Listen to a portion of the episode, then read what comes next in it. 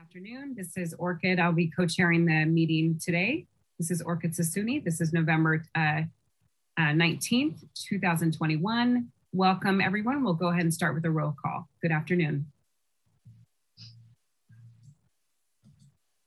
So if the council members uh, present could um, broad, uh, broadcast to the channel and let us know that you're here. Um, we will be broadcasting this live on SFGov TV and it is open captioned and um, I will be, we will be working um, with a, a, different format today with me signing the roll call and the information here before um, you also uh, bear with us as we work through some technical difficulties. This meeting is open captioned and sign language interpreted.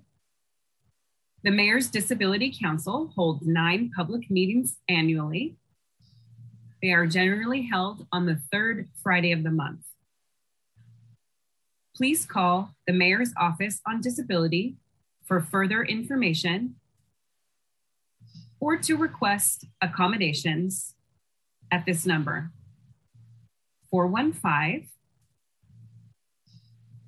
554 6789. That's for voice calls. Or you can email us at mod at sfgov.org.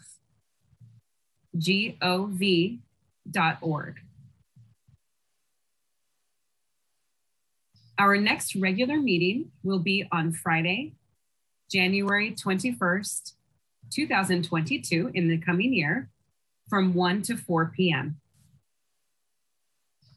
There will be no public meeting in December due to holiday season, and details about the January meeting will be made available in December. We thank you for joining us. Iman, can you please give the roll call? Okay, for roll call, um, Alex Madrid. Mm. Orkid Sassouni. Hello, I'm here, present. Denise Senhau. Tiffany Yu. Present. Helen Smolinski. Present. Jashawn Lewis Wood. Present. And there's an S at the end of my name, Woods. Thank you. Ananya Tandon Verma. Present. And that completes the roll call.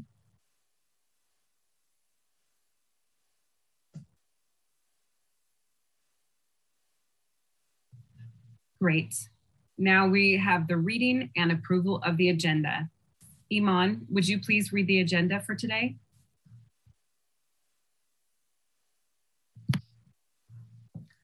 All right, so for the reading of the agenda, we have the first uh, um, item as welcome and roll call.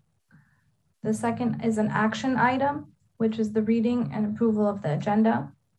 The third item is public comment, um, which is a time for members of the public to address the council on items of interest to the public that are within the subject matter jurisdiction of the council that are not on the meeting of this agenda, uh, on the agenda of this meeting. Item four is the, it's an information item, it's the co-chair report. Item five is an information item about the housing needs assessment legislation. And it's a presentation by Rose Johns from the Disability and Aging Services and Human Services, Human Services Agency. Item six is the introduction of the new director of the Department of Disability and Aging Services, Kelly Dearman. Item seven is a break. Item eight is an information item, which is shared spaces implementation and enforcement. And it will be a presentation uh, by Monica Minowich from the San Francisco Municipal Transportation Agency.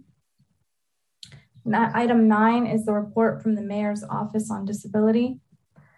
Item 10 is the correspondence. Item 11 is general public comment. Item 12 is a discussion item for council member comments and announcements. And item 13 is adjournment.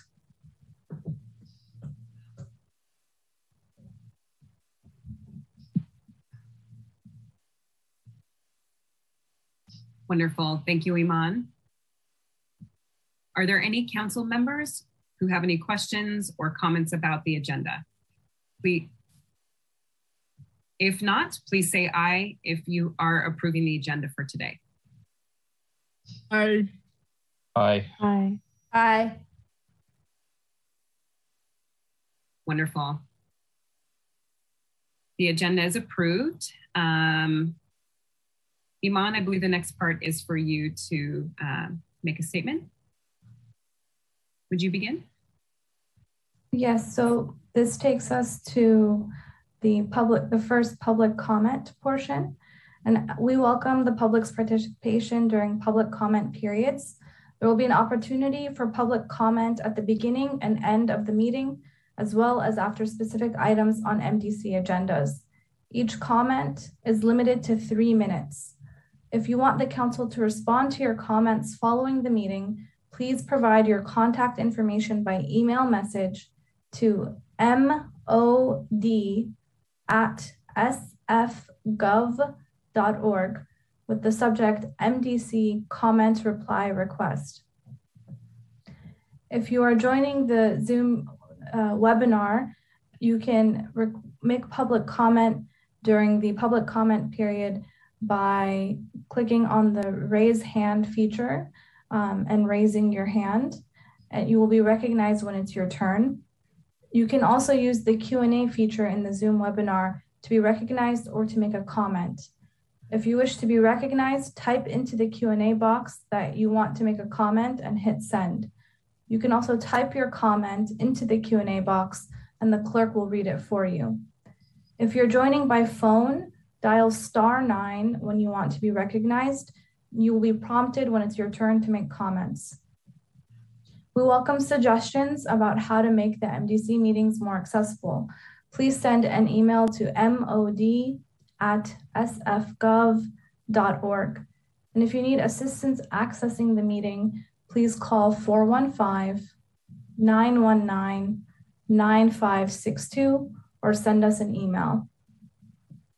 So at this time, members of the public may address the council on items of interest to the public that are within the subject matter jurisdiction of the council that are not on this meeting agenda. With respect to agenda items, your opportunity to address the council will be afforded when the item is reached in the meeting. Each member of the public may address the council for up to three minutes. The Brown Act forbids the council from taking action or discussing any items not appearing on the posted agenda, including those items raised at public comment. And so if members of the public would like to make public comment, um, please do so, let us know now. And I do see that we have um, at least one person interested in making public comment at this time.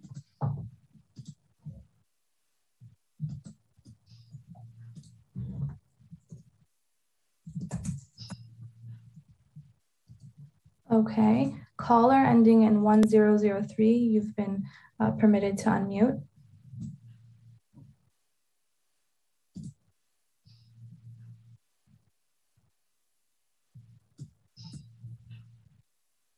Hi, this is Will Railing for Accessible San Francisco, and I just wanted to bring something uh, to the council's uh, attention. It's you know relatively minor, but I think you know um, council handles such large, important items like today's agenda that um, it seems like sometimes you might be interested in hearing about something smaller that's happening. And that is that uh, this week it was announced that the city will fund uh, $2.5 million to hold a series of outdoor concerts in 2023. Um, I believe this new program is being called uh, SF Live. And it's um, being handled by the um, the Office of um, Economic and Workforce Development, and that office is actually going to be deciding what the venues for this publicly funded concert program will be. So. uh, obviously, uh, I'm sure we'd all agree it's very important that um, the venues that be selected are accessible. And um, one of the possibilities that was mentioned is that city parks could serve uh, as some of the venues for this publicly funded concert program. And as many of you know, um, not all parks are fully accessible. That's actually okay under ADA Title II. There's a transition plan to bring all parks eventually into full compliance, but it's not required um, that all all parks currently be um, completely accessible. Uh, obviously, we all want to see that transition plan done work uh, work done as soon as possible. Uh, but but for now, there are some parks that aren't accessible and are on the transition plan to be to be remedied. So I I would like to suggest uh, that the venues that are picked for this 2.5 million dollar public concert program. Um, certainly, any public ven- venues that are picked should be on the list from the list of uh, parks and programs that are already fully accessible. And that um, to the extent the city has accessibility resources like the great staff of the mayor's office of disability i hope that there will be some form of review process to uh, make sure that all of these events are um, are accessible as um, you know relevant to our later agenda item as well you know the ada uh, 203 section 203.1 is quite clear that all temporary events temporary facilities uh, must be, you know, fully compliant. So um, thank you very much uh, for the opportunity to make this comment.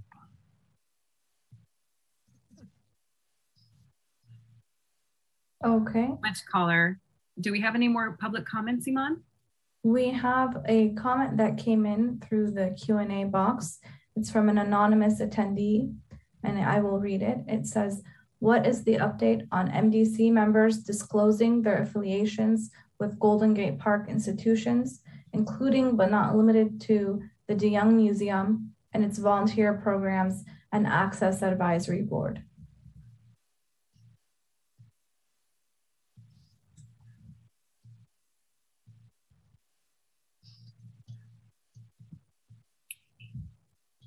Okay, we don't have any comments on that at this point. Um, Debbie, I will turn it over to you to um, address the most recent comment. Um,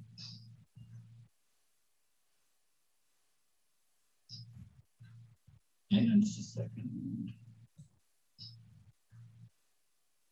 I, I think the most appropriate thing is that the mayor's disability council meets next week in executive planning um, session and we'll take up that issue at that meeting and then we'll issue a response.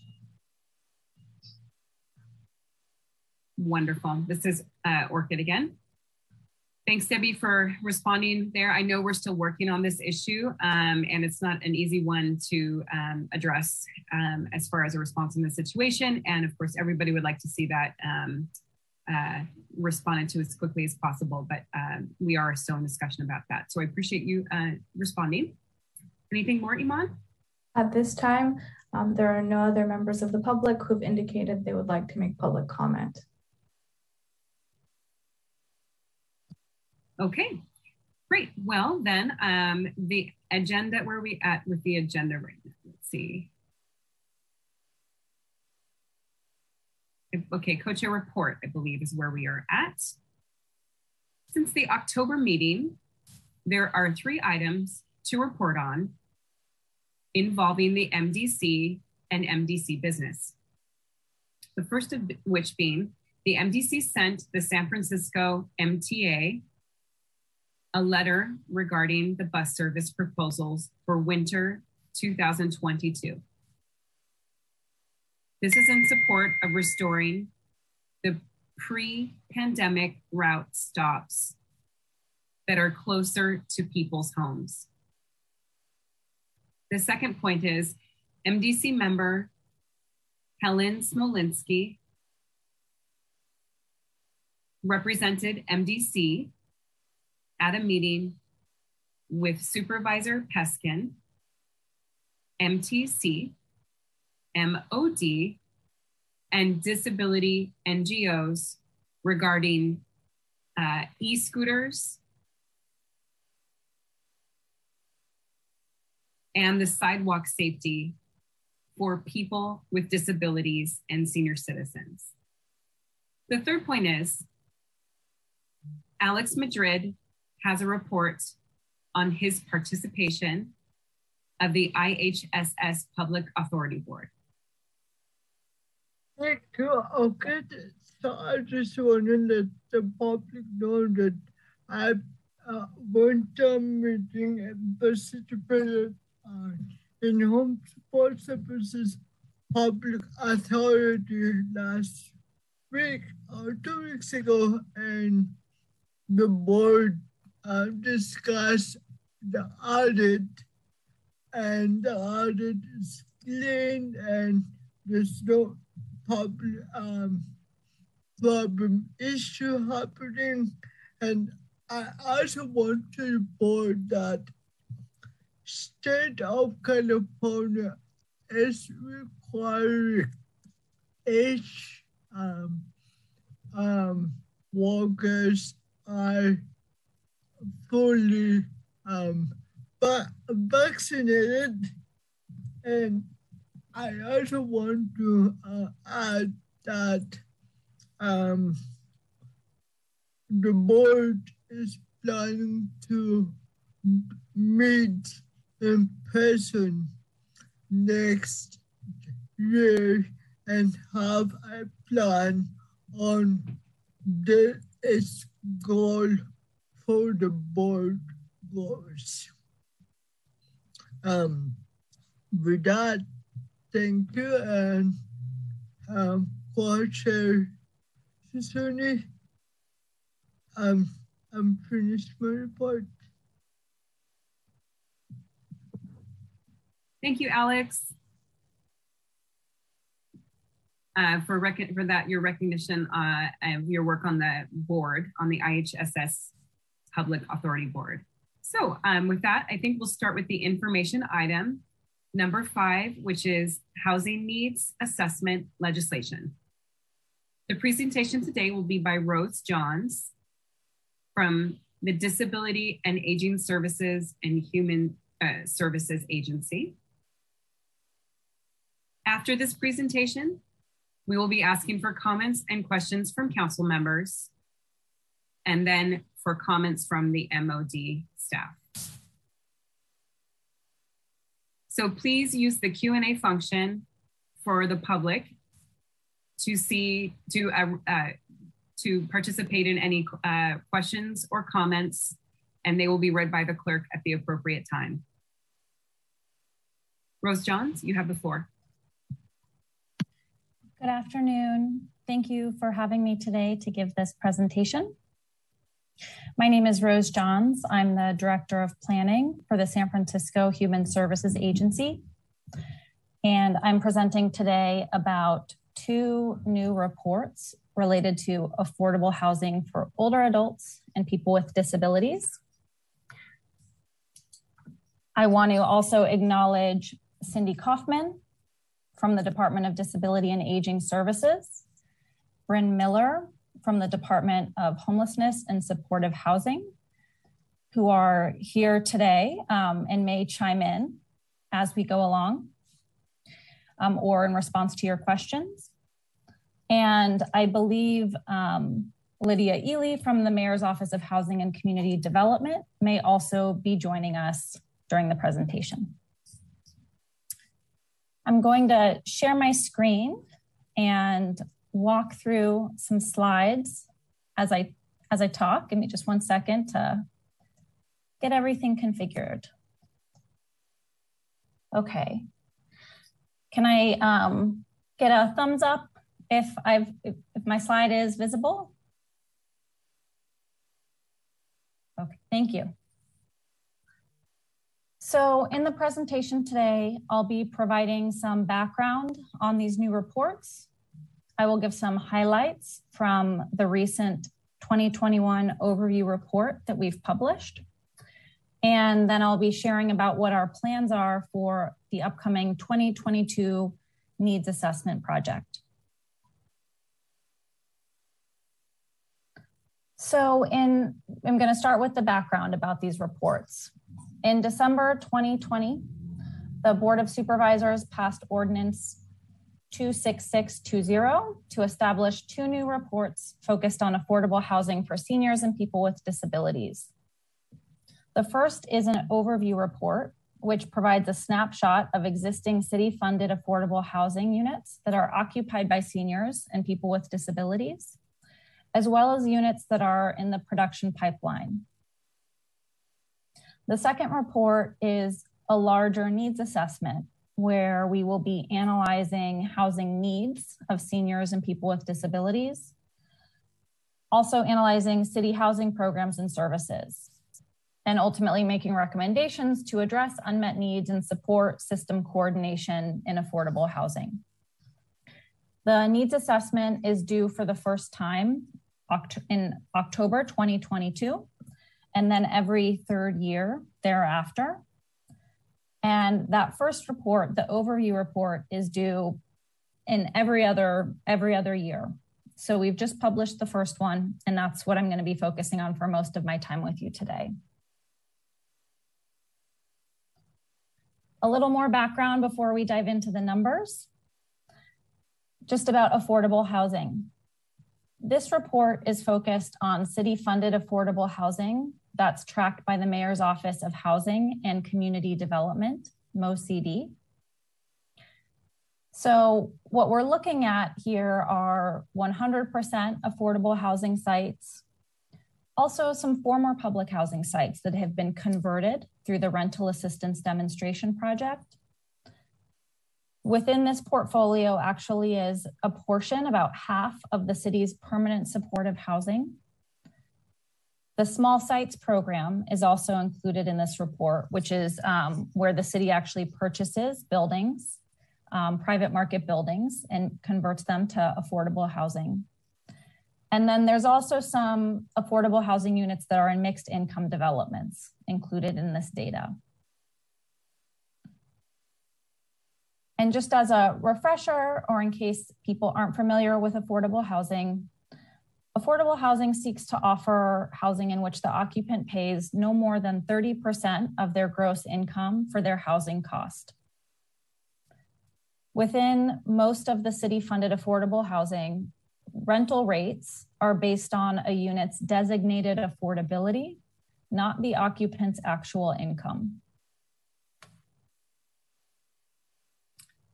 And now I'm going to talk about some key highlights from the overview report. We start by looking at existing affordable housing, what's in MOCD's portfolio. There are about 22,600 affordable housing units in San Francisco, and about 13,000 or 58% are currently occupied by older adults and people with disabilities. This is significantly more than the number of units that have special eligibility criteria that restrict occupancy to seniors and people with disabilities. About 7,600 affordable housing units are limited so that only seniors or people with disabilities can live in them. The difference in these two numbers is going to be people who um, maybe moved in when they were younger and have aged in place, or who accessed a general affordable housing unit through the Dahlia portal. We also note in the report that these numbers may be an undercount. The actual numbers of disability occupancy may be higher than are reflected and reported because housing property managers typically do not have access to the resident's disability status. Next in the report, we look at the future affordable housing, what's in the pipeline. There are about 6,500 units currently in development, and 925 of these, or 14%, are designated for seniors and people with disabilities.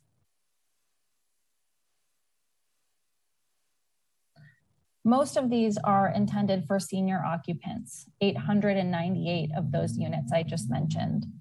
There are 27 units designated for people with disabilities, and these are specific for people with developmental disabilities. These units are located at the Kelsey Project in the Civic Center area. Or they will be when the project is done.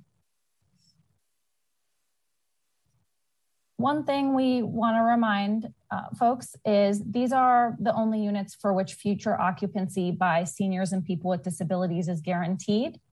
This does not necessarily represent the total number of future units that these populations will ultimately occupy um, because many of these units will be available generally for um, anyone to apply to through the Dahlia portal. Housing accessibility is an important part of this report, as I'm sure this council uh, appreciates. In this report, when we talk about accessible units, we're talking about units with mobility features, communications features, and also adaptable units that can be modified to accommodate the resident.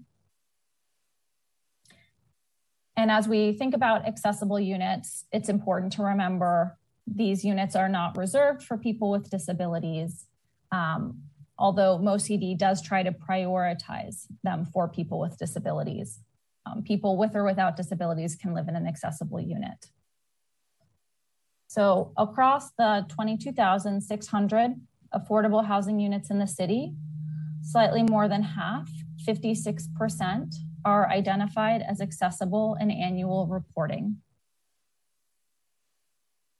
Newer sites, particularly those developed explicitly for the purpose of being affordable housing, are more likely to be accessible. This is due to changes um, in state building codes in 2010 that instituted a 100% adaptability requirement. We also look at housing accessibility for units in the pipeline. And data that's currently available indicates that 52% of units in new construction projects will be accessible. We think this is an undercount, that this is um, really undercounting projects that are earlier in development and have not yet specified the communications and mobility breakdown in, in what they intend to offer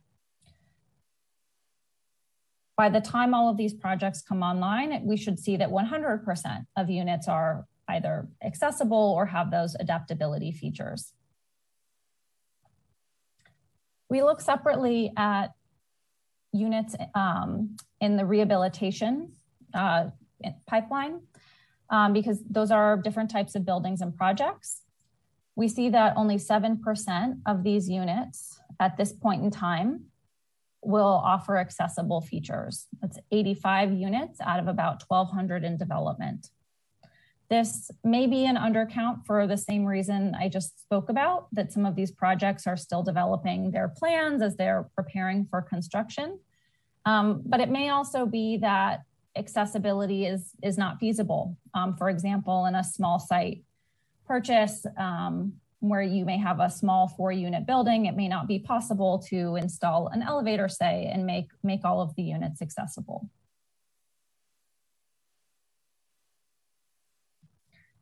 The last area that I want to talk about today is affordability. And we look at affordability in a couple ways in this report. The legislation requests that we look at monthly income in the context of rents charged in affordable housing. Looking at the census data, we see the median monthly income for a single adult with disability is about $1,200 a month. This income level represents about 16% of the area median income. The median monthly income for a single senior is about $2,200 a month. This represents 24% of the area median income. This means that for affordable housing to really be accessible, something that seniors and people with disabilities can access, we need to see housing that's priced at this designated affordability level. So adults with disabilities are going to need units priced around 15 to 20% of the area median income to be able to afford affordable housing. Seniors will need units priced around 25% of the area median income to be able to afford the housing.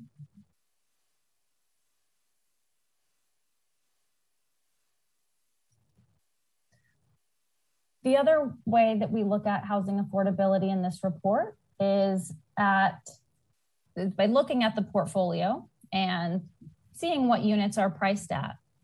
What we see is that most affordable housing units are designated for affordability between the 30 to 50% area median income level.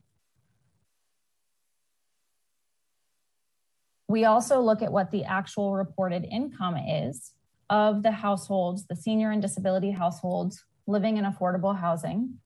And we see that most of them report income below 20% of area median income. That suggests to us that these households are either very facing a very high rent burden, meaning the affordable housing is not really affordable based on their income level, or they may have an, ad- an additional subsidy that's lowering the amount that they have to pay. And that is actually that second second piece is what we see. Most senior and disability occupied units have a rental subsidy through federal or local sources. That's 77% of senior occupied households and 91% of disability occupied units have a, have a rental subsidy. That may be a tenant based subsidy, like a Section 8 voucher, or it may be a project or site based subsidy, like a senior operating subsidy or um, funding through the old um, shelter, shelter plus care um, funding from the city. And the it's a really important distinction for us to think about a tenant based or a, a site based subsidy. Because a tenant based subsidy is not necessarily going to be available for future occupants of that unit. It's only the site based subsidy that's really going to remain there for future occupants, um, lower the, lowering the cost for future occupants who may move into that unit.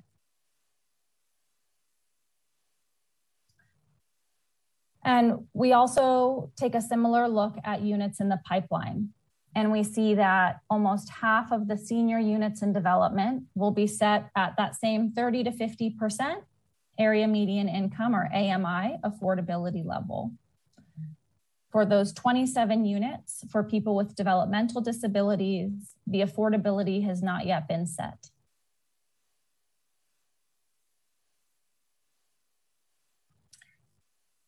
Next in my presentation, I'd like to transition to talk a little bit about the housing needs assessment that we're going to be working on this year. But happy to return at the end and answer questions on any part of this presentation. So with this needs assessment project we're undertaking this year, we have four main goals. We want to identify gaps between housing availability and population need, which we'll do by analyzing city housing data and US Census data, and any other source of population data that's relevant for this project. Our second goal is to provide opportunity for community members and service providers to give input on affordable housing need. Our third goal is to develop recommendations to address unmet need and also to improve coordination of housing development and ser uh, service delivery. And then finally, this needs assessment also is an opportunity for us to collaborate closely with project partners across the Mayor's Office of Housing and Community Development, the Mayor's Office on Disability, the Department of Homelessness and Supportive Housing, and the Department of Planning. I will add to that, this experience we've had putting the first report together has already been very collaborative and we're feeling um, a lot of encouragement and excitement about continuing these partnerships in the next year. And then we wanted to provide a sense of timing for this needs assessment project. Our first phase is the project launch running from October through January. We're developing the project plan, coordinating with other departments, working to procure some consultant services, and also uh, designing our analytical approach and starting to collect the data sets that we'll need. Our second phase is data collection and analysis, which will run from February through June 2022. This is when we'll actually be digging in and doing analysis of that population data and housing programs. And we'll also be undertaking community engagement and research with the help from a consultant that we're hoping to procure in the next few months. And then our final phase is drafting the report from July through September. We'll be wrapping up our research and developing recommendations, gathering feedback from department partners, and refreshing any new data that's come along since we started the process. The report is due by October 1st, 2022. That concludes our presentation. Happy to answer questions that you have. And in the slides, you'll see um, a link to where the 2021 overview report is located and um, contact information from for Izzy Clater um, from the Human Services Agency, who is uh, shepherding our uh, needs assessment process. I'm gonna stop sharing my screen right now. All right. Thank you, uh, Rose Johns. I believe Alex has has his hand up. Alex. Hey, Rose, thank you for coming to us and telling us what you have so far. So I have a lot of questions which I cannot get to it, but I, I but I have two questions or three questions for you. One is that can you tell us who decides who's um, getting a house and who doesn't because of um, a lot of um, people with disability is trying to get house and as you mentioned, one of the issue is the income and the high rent demand in San Francisco. That's one. The second question is, um, is it true that people who are homeless are on the top of the list. And then people with disability and older adults can qualify. That's second question. And the last question I have is that with this evaluation and analysis and study that you guys doing right now, are you guys looking into homeless shelters and seeing how it can be improved when some of the shelters places are not if I may, uh, not accessible to all people who can be um, benefic- benefiting for those places. And if you need me to repeat my question, please do so. Thank you, Alex. Those are all great questions. Rose, curious to hear your responses. I agree. Those are great questions. And I um, was trying to write them down, but we'll come back to you, Alex, if um, we need clarification or if I got any of them wrong. I think I saw Lydia from the Mayor's Office of Housing and Community Development is with us, and I might actually ask her to chime in on your first question, Alex, which was, I believe, who decides who gets affordable housing?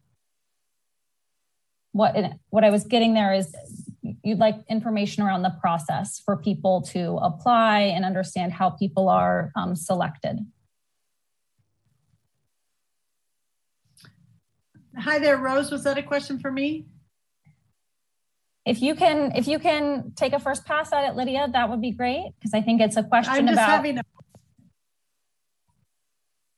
no, I'm happy to. I'm just having a horrible um, internet connectivity day, so um, I'm going to give it a try. And if I if I um, get bogged down, I'm going to turn my camera off.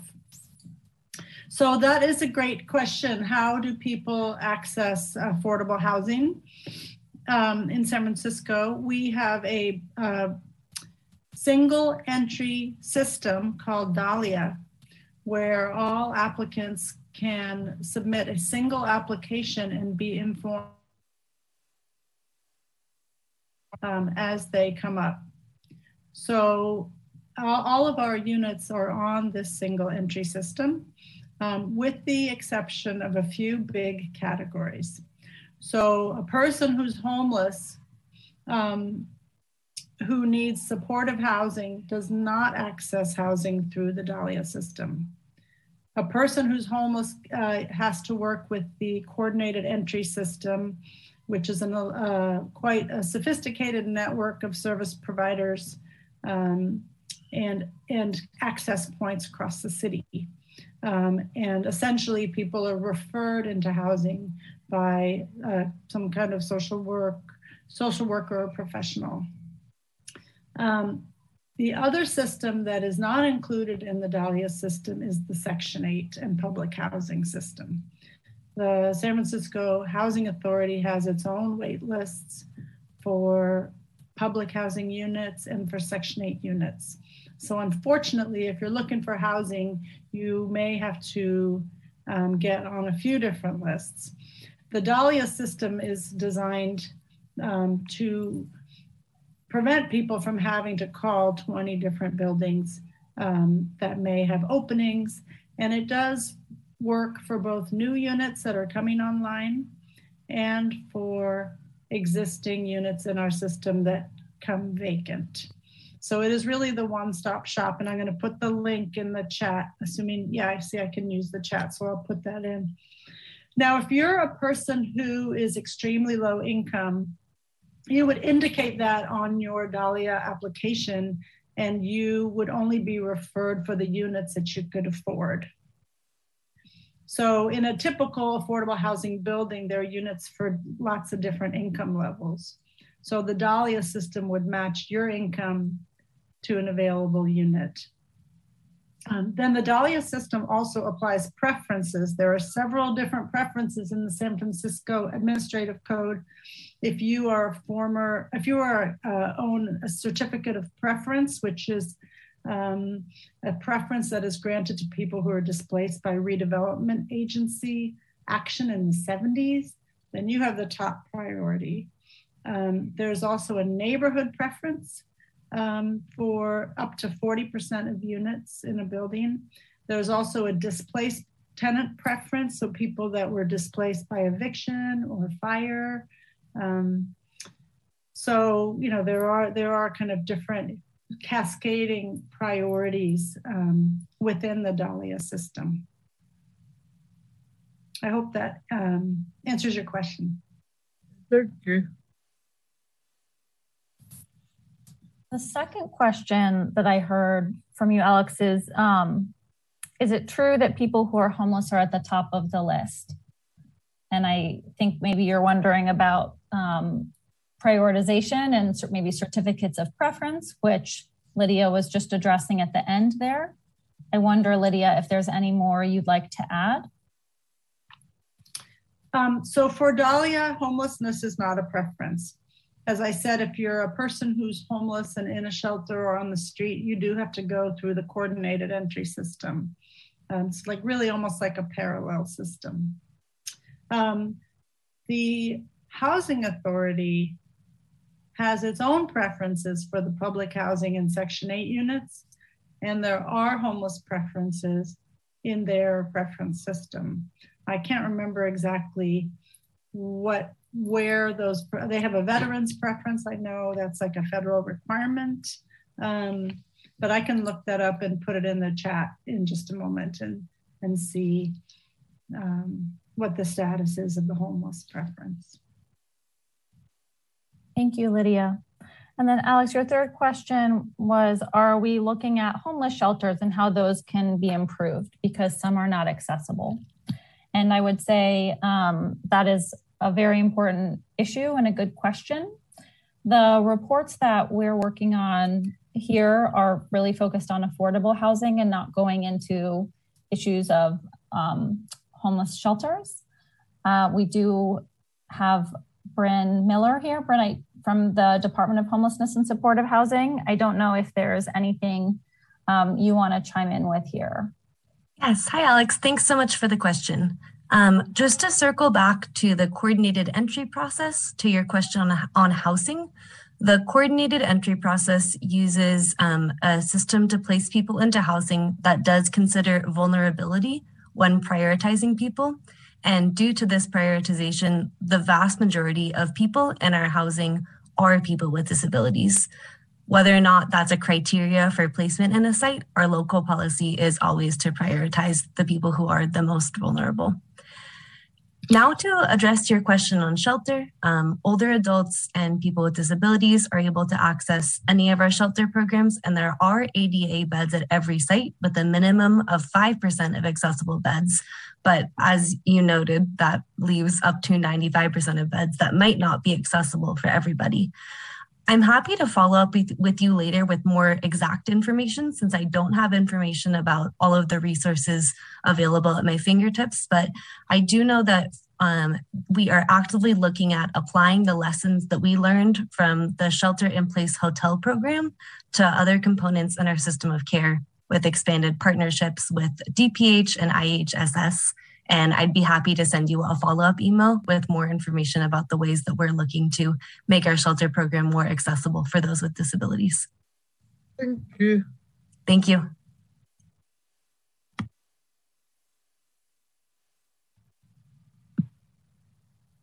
Hello, this is Orkid here. I'm a council member on the MDC.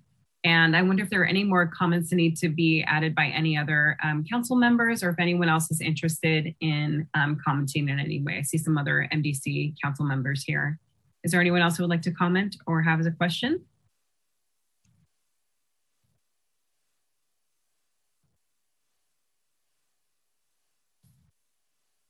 I see Tiffany Yu has her hand raised. Tiffany? Hi, um, this is Tiffany Yu. Thank you again for the presentation. Um, I think the last time we had MOHCD present must have been February of 2019 um, around the Dahlia website. And so I was curious if you had disaggregated data around what people are labeling as an accessible unit. Um, because I think that you know, and I think this was from the last presentation, it was, it's up to the land lords to, I guess, provide that information. So for them, they may just say, oh, we have an elevator, so it's accessible. And of course, disabilities aren't just mobility disabilities. So I was just curious if you have that information bro- broken out and disaggregated. Um, I can tell you that I I I am I do not have that information right now, but I can probably loop back with my uh, data team and and get that for you.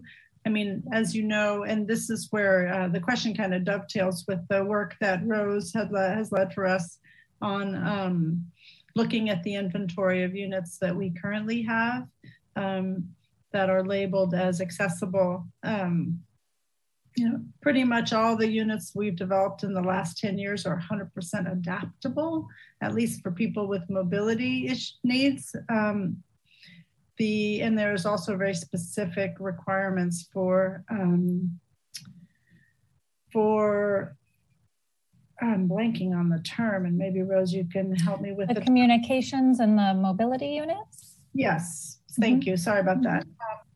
So we do, those are requirements going in when the buildings are built, and we can be rest assured that those, um, the adaptable units can be adapted. Um, every single unit can be.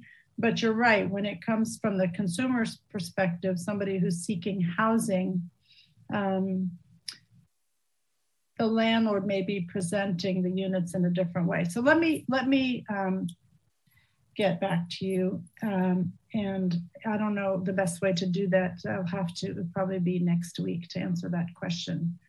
But maybe you could send me your um, contact information for that. Yeah, I think if you just want to send it to MOD at SF.gov. Um, but I guess I also just wanted to add that I know that Airbnb was looking at a lot of their inventory and how to get hosts to um, share what types of accessibility they had. And I thought that the way they laid it out, like the the bars in the in the bathroom, you know, or by the or is it a shower versus the tub? Um, so I'm wondering if there's a way to kind of take some of the best practices for how they did it in terms of how we then end up relaying it over to landlords because sometimes a landlord might not know. They may just say, oh, our door is wide enough for a wheelchair user and say that that's accessible. So, um, so yeah, just some ideas. Thank you. Thank you.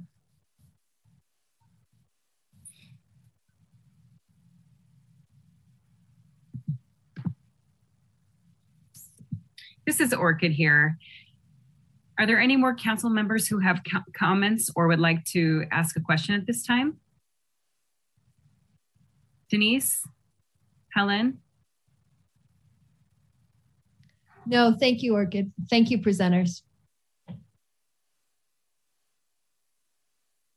Any other council members that have any questions or comments at this time? Okay.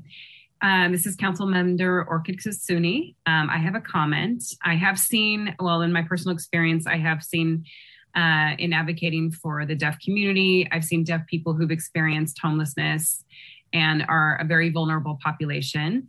Um, also, those who have multiple um, health issues, including being HIV positive.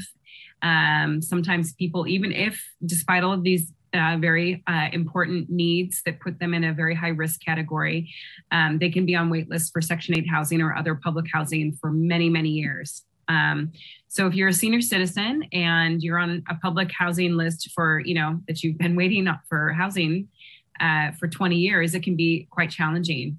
I know one individual who's you know been 18 years waiting, 16 years waiting, and so um, this presents a, no- a, number of challenges. And the hardest part is that um, you, when you have someone who's deaf and blind, um, who's dealing with mobility issues, um, who can't um, get their, who's lost their housing uh, for whatever reason, but can't get back into um, you know, where they used to live. I think that we're looking at issues here in San Francisco, um, especially with uh, vulnerable populations with multiple needs.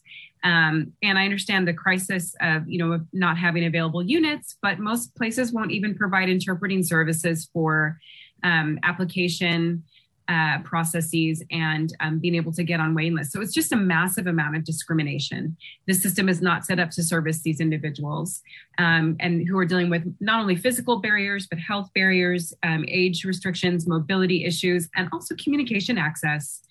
When you're asking simply to ha- provide, have an interpreter provided to be able to um, fill out paperwork, it really um, degrades morale and uh, several, you know, people have been pushed out onto the street, um, where of course they're dealing with mental health issues, sometimes addiction issues, sometimes other uh, developmental de- delayed uh, issues that present at this time. Maybe they don't have the life skills that they need to possibly, um, uh, you know, get out of these situations. And really, this just comes down to barriers related to communication access. So I see individuals trying desperately to fight a system that's not set up for their success and working for 20 years, decades to do so, um, and trying to uh, help these people to maintain a positive outlook uh, when they are repeatedly proven that the system is not set up to support them is not easy. So um, I'd like to just raise this, um, uh, you know, when you're looking at, raise it to your attention. So when you're looking at, you know, income and people's housing and Section 8 uh, vouchers and so forth, um, really, I want to present a human story for you to see where those um, potential intersections of someone's experience uh, show up in creating a massive um, massive gap in uh, in support of services and just wonder what your response to that would be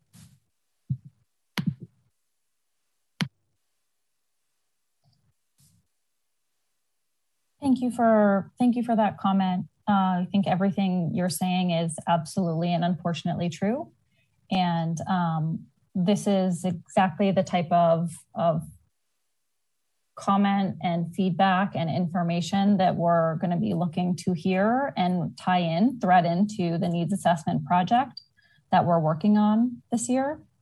Um, and so this was not in the presentation, but I am hopeful that we'll have opportunity to partner with MDC on ensuring we're really hearing from people who are impacted and hearing comments like this as we are doing our community research um, this spring. That's what I can say um, on behalf of the department that's going to be pulling all of this information together um, at this time. I don't know, Lydia, if you want to share anything. Um, well, I'm I'm right now um, in communication with my with my team to try to answer the question about the um, the, the pr prior question about how we um, make sure that the information on Dahlia that's reported by landlords is is accurate. I mean, I think that the issue that you bring up um, is I yeah, it's endemic to our system, and we need to all keep pushing our systems, pushing people like me and the people and the and the work that our department does to do better and to be more responsive. But we do um, rely on you and on the needs assessment process to get us that detail and you know hopefully get us on the path to putting our heads together and making improvements where where where we can. Um, but I, um, I will take this back to my team. To my team, I think um, I, I, imagine the issues that you bring up really are uh, present through the whole process, and not you know at, at, the application process, and then throughout screening and through placement. And um, each of those places, we need to be careful and responsible to to improve at every single step of those processes.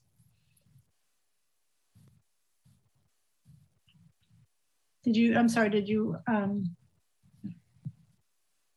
I did. Um, just to add, just to comment to that regarding housing here in San Francisco, I've noticed um, two groups um, that are um, at risk. You know, senior citizens and also um, you know new housing um,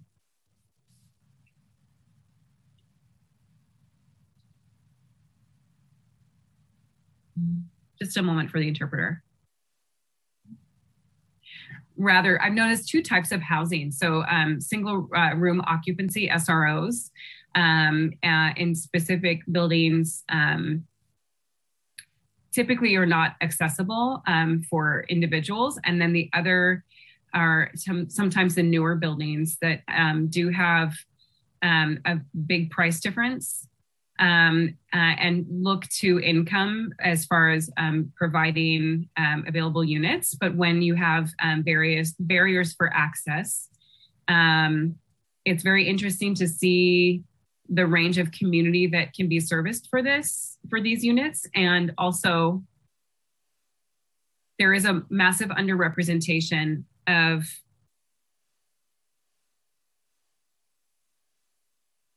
marginalized individuals in the community. And I'm wondering about um, the database um, that's being kept on those underserved communities, underrepresented or marginalized communities. Um, so it is something to think about as you're going through your needs assessment in the coming year, um, because it would be great to see the results, um, you know, point to those communities specifically like those I've mentioned in uh, my previous uh, story uh, example.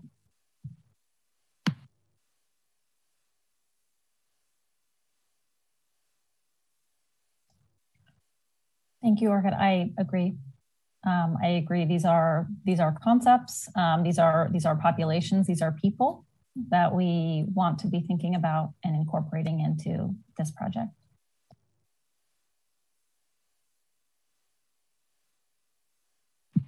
Okay, great. Thank you. Um, so I think we'll go um, next to the MOD to ask for any public comments um, for, rather first to the MOD staff for um, any comments from the staff. I see Debbie's hand raised. You have the floor, Debbie. Yeah, thank you, Orkid. Um, so in this first year where you're looking at um, what the data tells you before you go do the public engagement, I think there's one very, very big takeaway. And I just wanted to ask whether you see that as well. Um, and that is the discrepancy between the income of many, many people with disabilities and the requirements for income um, for eligibility for housing.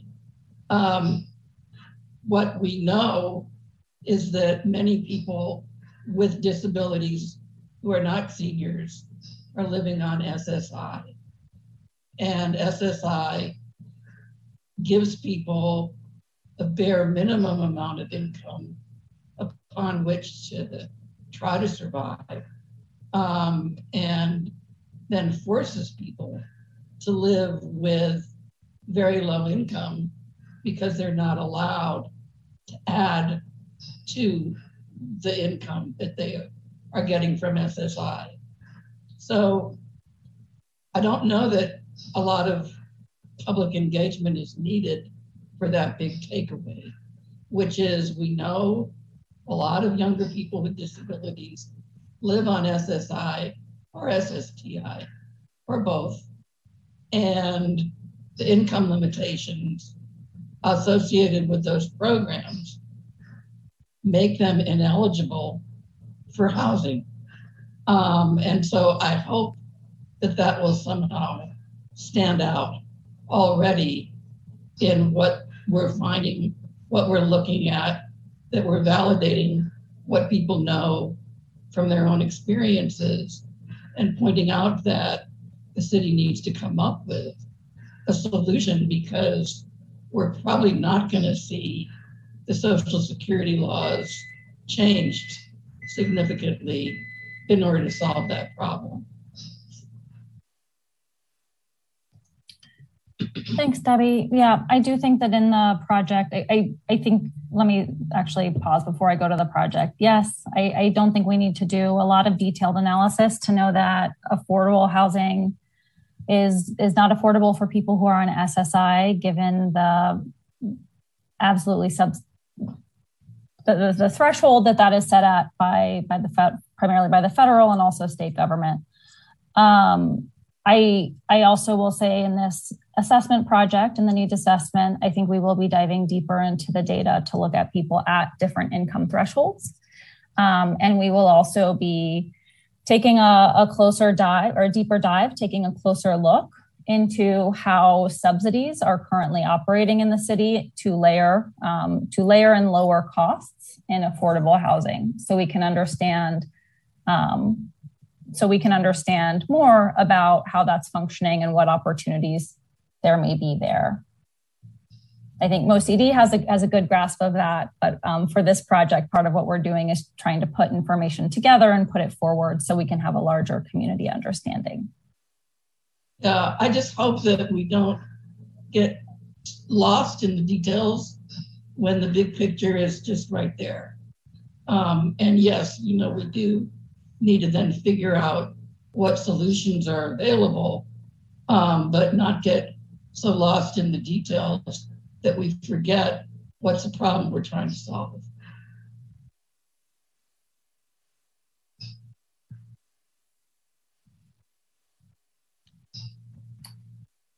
Could I um, jump in a little bit on that? Um, um, the voters approved $600 million for affordable housing in the fall of 2019. And when they did, they instructed us to build, you know, as many housing units as we could with those funds, but also to make sure that um, a third of them are affordable to people at 30% AMI, um, which is, you know, considerably lower than most of the units that we typically produce, but also higher than what a person on SSI is likely to earn in a year. So, I mean, I think the good news is because of that, we're being pushed as a department to um, get creative and find ways to target units in all of our buildings to people with lower incomes. And just recently, we got a $52 million grant from the state to allow us to do that uh, for sen- in senior units. We're going to be um, subsidizing units down to 15 and 25% AMI um, in all of our senior buildings that are coming online over the next five years. So now we have this great new tool.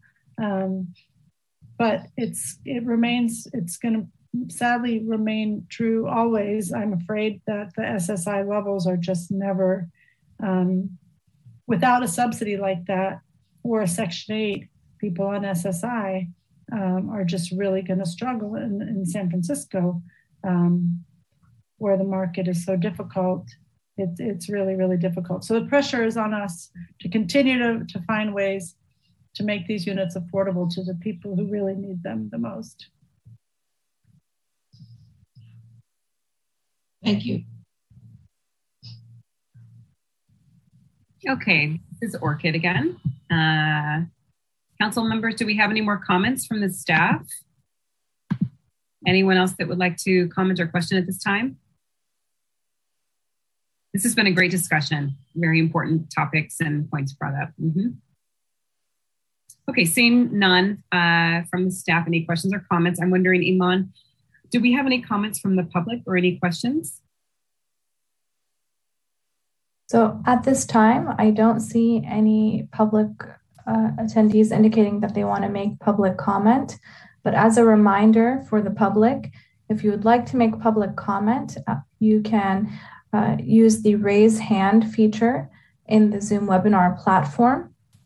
Uh, you can also use the Q&A box to indicate that you would like to make a comment um, or to type in your comment to be read by the clerk. And if you're calling in by phone, you can indicate that you would like to make a public comment by dialing star nine.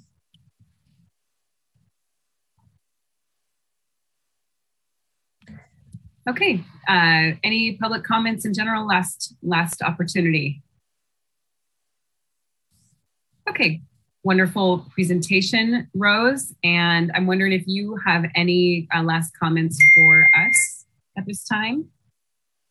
I think housing is a hot topic in general for San Franciscans. I want to uh, applaud you for your hard work. It's a lot of moving uh, information, and you're trying to capture as many people in uh, this net as you can. And of course, there are, are going to be ways that people are going to be missed. So it's important that we raise those situations to, uh, for you to be aware of. And um, thank you again for your time. Thank you so much for having us today and for this discussion. It's a great start. Thank you. Wonderful. Good luck with the project. Okay, now we're going to, um, let's see, our next topic will be number six. It's an information item. This is going to be an introduction of new department, uh, introducing a new director of the Department of Disability and Aging Services, Kelly Dearman. After this presentation is finished, um, we're going to ask for comments or questions from the council members first. Um, Kelly, I'll, I'll turn the floor over to you. Great. Um, so uh, my name is Kelly Dearman. I'm very happy to meet you all. I am the new executive director of uh, Disability and Aging Services. I took over for Shireen McSpadden, who is now the director of um, homelessness and supportive housing. I've been here for six months, so I am still learning um, and will be learning for some time. Um, and what I want to tell you all is before I took this position, I was um, the director of the San Francisco In Home Supportive Services Public Authority. So I have a fair amount of familiarity with um, with DOS, but of course am learning a lot. And I have been working in this space for um, seniors and people with disabilities for about 15 years. Um, and also, you should know that um, I do try to work very closely with MOD. I think our um, missions are very much aligned. I look forward to working with all of you and welcome any opportunities or ideas that you might have for DOS. So, really, I just wanted to say hello, let you all know me, um, give you all a chance to get to know me. And if you have any questions for me, I am happy to answer them. This is Orkid, Council Member Orkid here. Great. Thank you so much. Congratulations on your position. Any comments or uh, questions from uh, council members? Alex? Okay, let's take it again. Um, I miss at the at the PA. So I, I have a couple of questions for you. One is that I, I understand that um, your, your department is so big and and you might you're still learning about each program under you. But I guess my, my first question is, can you tell us your type three or type five priority uh, when it comes to um, your goals and your um, want to change the, for the department. And second is that um, I understand that in home support services in San Francisco are still doing a, a phone or a Zoom um, check-in for a consumer.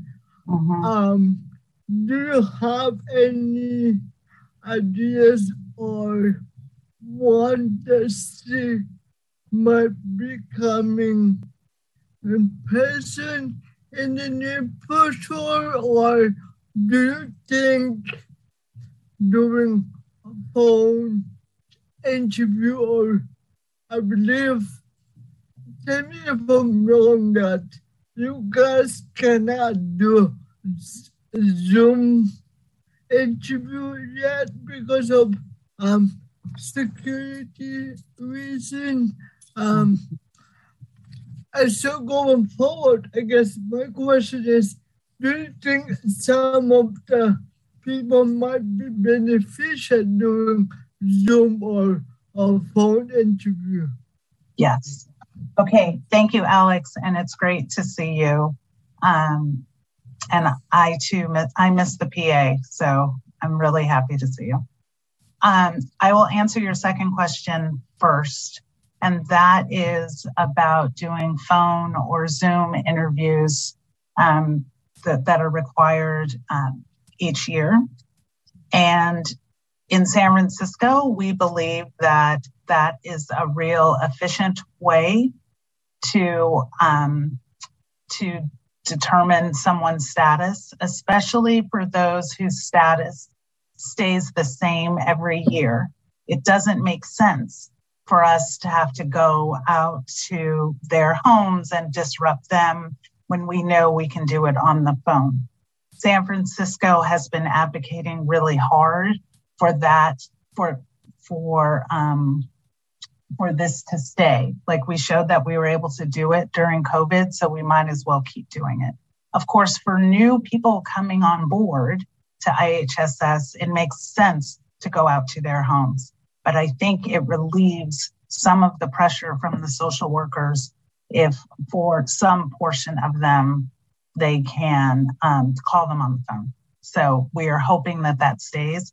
I don't believe we've gotten um, the final say from the state yet. So, although we're still doing it, but we haven't gotten the final say.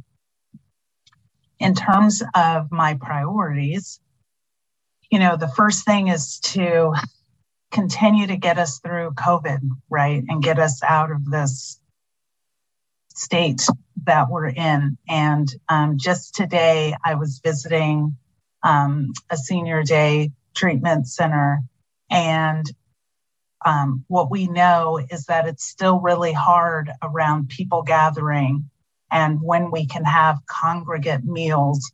And so, because things change every day. So, for me, a big priority is making sure that we're all getting through this um, pandemic and returning to some sort of normalcy. Um, so, I'm, I'm focused a lot on that. Secondly, um, um, I think it was mentioned, but you know, we're in the process of doing the Dignity Fund Community Needs Assessment, which will um, inform our plan for the next few years. It's really important to me that we are um, able to reach as many people as possible, get the input of as many people as possible, so that we know that the programs we are funding for and the programs we are doing are the ones that are most important. So that is happening now. You all probably received some information, but if not, I will make sure you do. That involves there's a survey, there's going to be virtual forums, and there will be in person forums. Um, also, right hand in hand with that is how we look at equity how we um, so that and we just we finished a report a few months ago that really looked at how are we making sure that our services are reaching everyone. So i do want to make sure in this next round that um, that we're focusing on everyone and not just you know one group of people we need to recognize that the african american community the Latin community, the LBGT community are not monolithic groups, that there are groups within those um, those groups and we need to focus on them and they need services too. Um, and then lastly, I would say one thing that's really important to me is um, well, there's two things. Obviously, we do not do housing. DOS does not do housing, but DOS does support um, does a lot of supportive housing. So I'm really interested in seeing how we can collaborate with HSH, with MOHCD. Like, how can we do things better so that we're so that um, because we know that seniors and persons with people with disabilities are the ones um, who are becoming homeless fastest. Mm-hmm. So, how do we, you know, what can we do together to um, help uplift our populations. And then lastly, I am personally and professionally very interested in um, um, intergenerational programming, intergenerational living. How can we how can we work and live and program more together. So I hope that answers your question. Yes, it does. It did. And thank you so much for that overview. And I think, and I'm sure you know, I'm going to make sure and try to um, advocate that those I go follow through and I believe you're going to do good on following through that. So I commend you and congratulations on your position. Thank you so much. Yes, Orkid. Yes, thank you so much for uh, um, your comments. Um, thank you. Um, before I turn this over to MDC staff, we uh, for the break, I want to see if there's any last questions or comments from the MDC staff and MOD staff. Any hand raised? No council members? Okay. Looks like there's no more comments or questions. So um, are there any public questions or comments at this time? This is Iman. Um, I do not see any members of the public who've indicated that they would like to make public comment at this time. Wonderful. Thank you so much, Kelly, for your comments. Congratulations on your position. Looking forward to the projects you're going to be focusing on uh, going forward. It's now 221. We will be breaking for 15 minutes. And so come back at 236 or 237 or so. We'll be uh, starting the meeting again. Great. Thank you so much.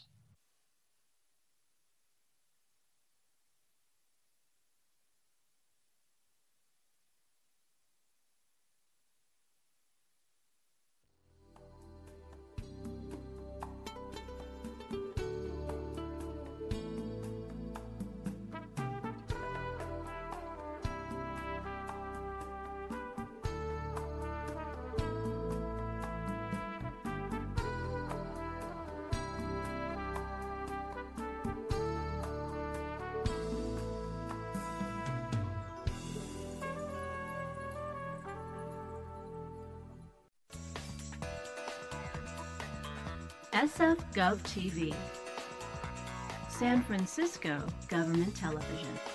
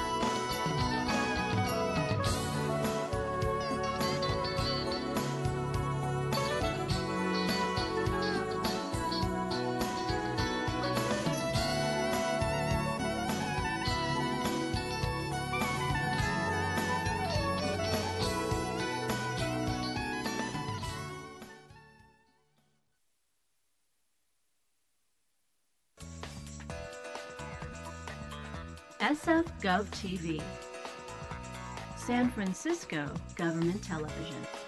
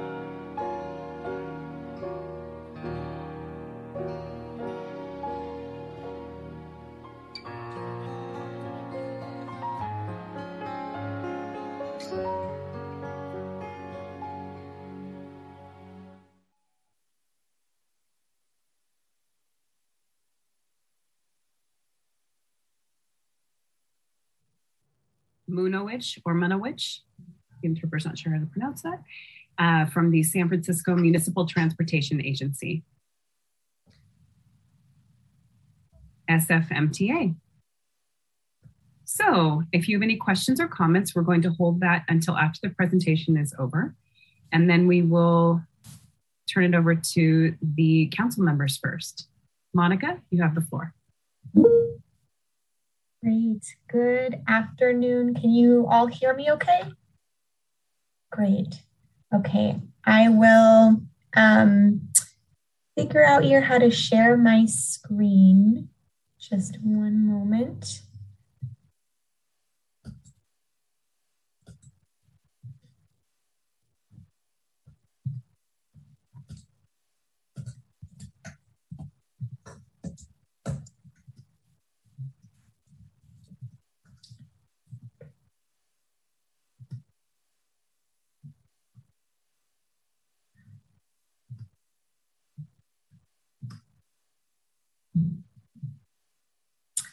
Okay, can you all see my slide? Okay.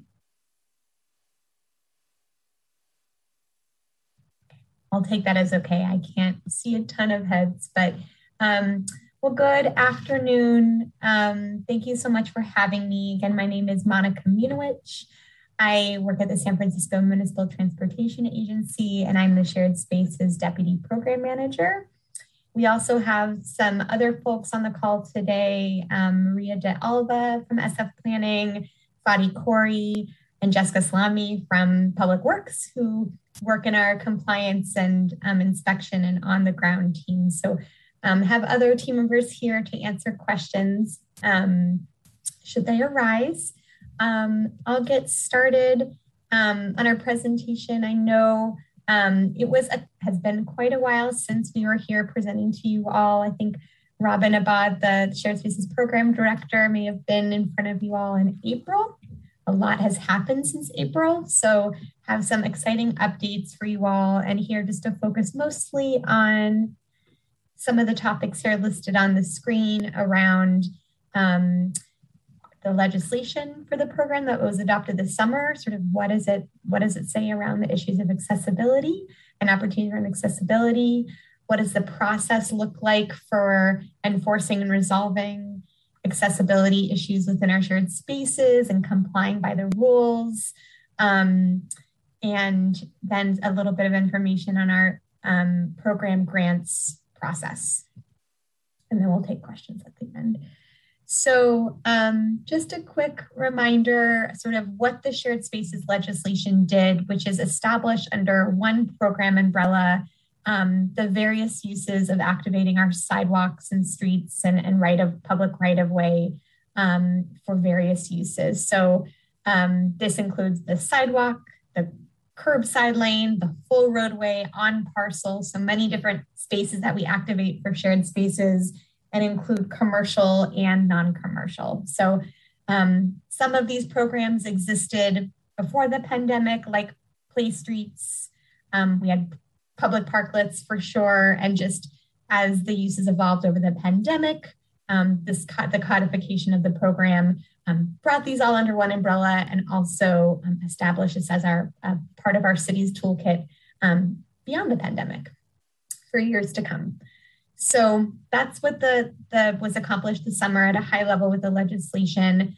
Just to dig into a little bit more details around accessibility and design rules, we do have now more robust design parameters for the program as we've learned and evolved and established more um, aggressive and um, detailed requirements for, for the codified program that were perhaps looser on um, a year, a year and a half ago, early in the pandemic when things were developing so rapidly. So we have this new manual um, and sort of in that process of evolving our parklets and shared spaces to kind of come up to, into compliance with that new manual.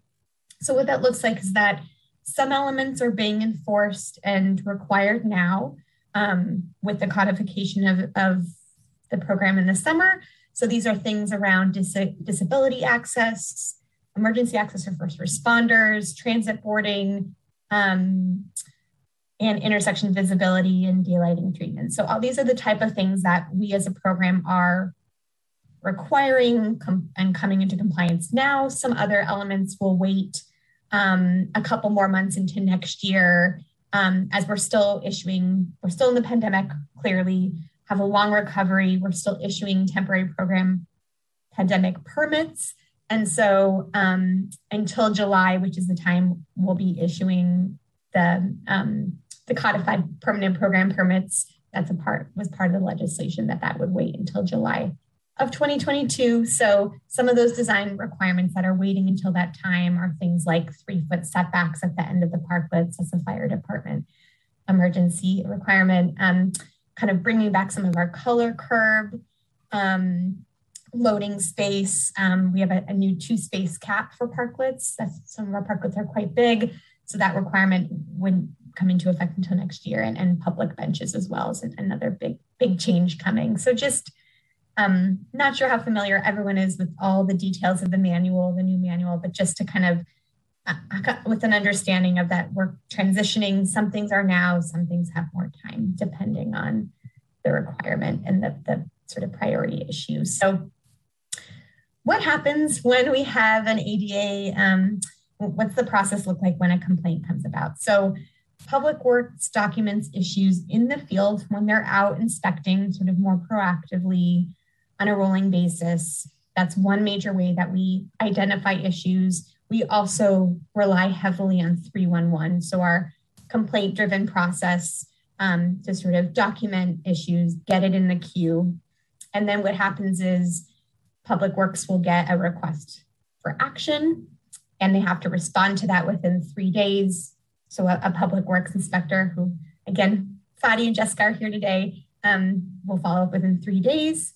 And depending on the issue, either Public Works would, would give a correction notice or a notice um, that would require 7, 14, 30 days, depending on, on the, the issue. And then the progressive steps of discipline that the codified program and sort of and also kind of allows for us um, is at the at a high level correction notice and then a notice of violation um, which could include fines, and then ultimately permit revocation, which is the highest sort of form of um, compliance. If, as we're working with businesses, if um, they're not coming into compliance, that would be kind of an end potential um, way to go.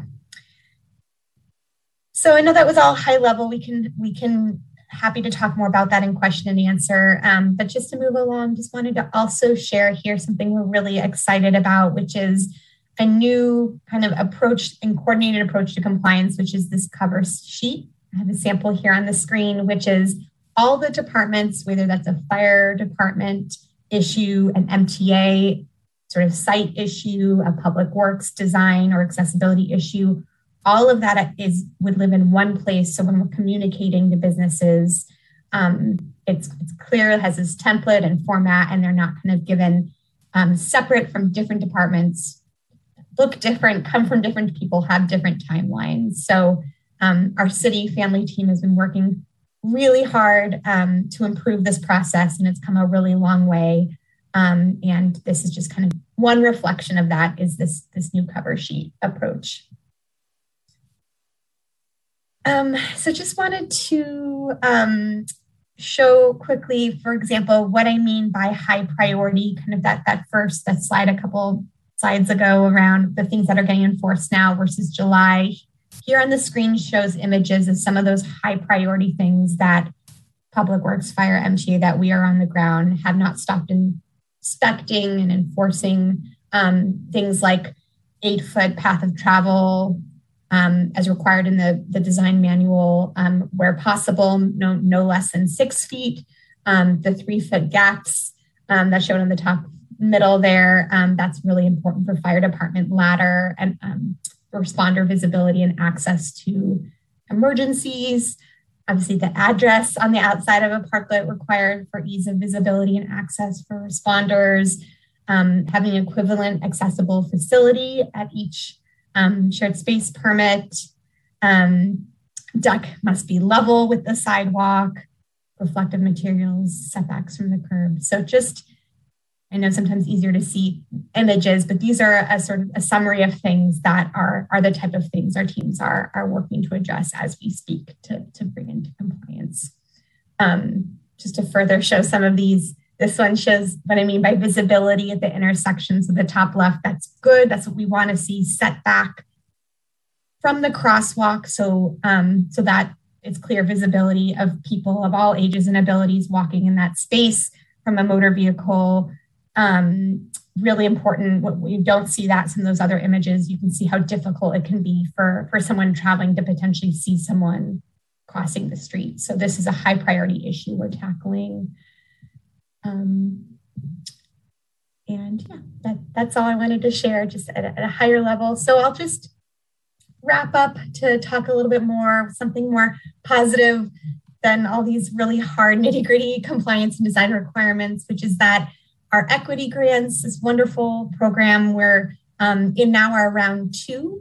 Um, we had round one last early last year. The summer started with our round two um, applications up to $2,500 um, to give to businesses that earn the grants for adjusting many of these requirements I spoke just spoke to. So obviously doesn't cover the whole bill, but really helps businesses um, get those financial resources specifically to um, to come into compliance. And these are all um, um reimbursed based. So you, you spend the money, um, you, you do the the work, um, you're required to comply, you show receipts, and, and you're able to get that reimbursement up to 2500 um, So really wonderful to be able to implement that program. It is prioritized um, as the applications come in by those hard, hardest hit by the pandemic, um, data driven by existing public health neighborhood information of vulnerable populations. Those have gotten hit hardest by the pandemic established cultural districts, legacy businesses, businesses that earn less than two and a half million in gross receipts. So really takes a lot of this um, data we have available into account. Um, this map shows here some of that information that those the, the boundaries, for example, for areas of vulnerability from public health, which is an established metric. So um, just a quick overview of some of the what the grant program looks like, the timeline, and, and the factors that go into um, that decision process. So with that, I will wrap up and thank you for your time this afternoon. I look forward to discussion.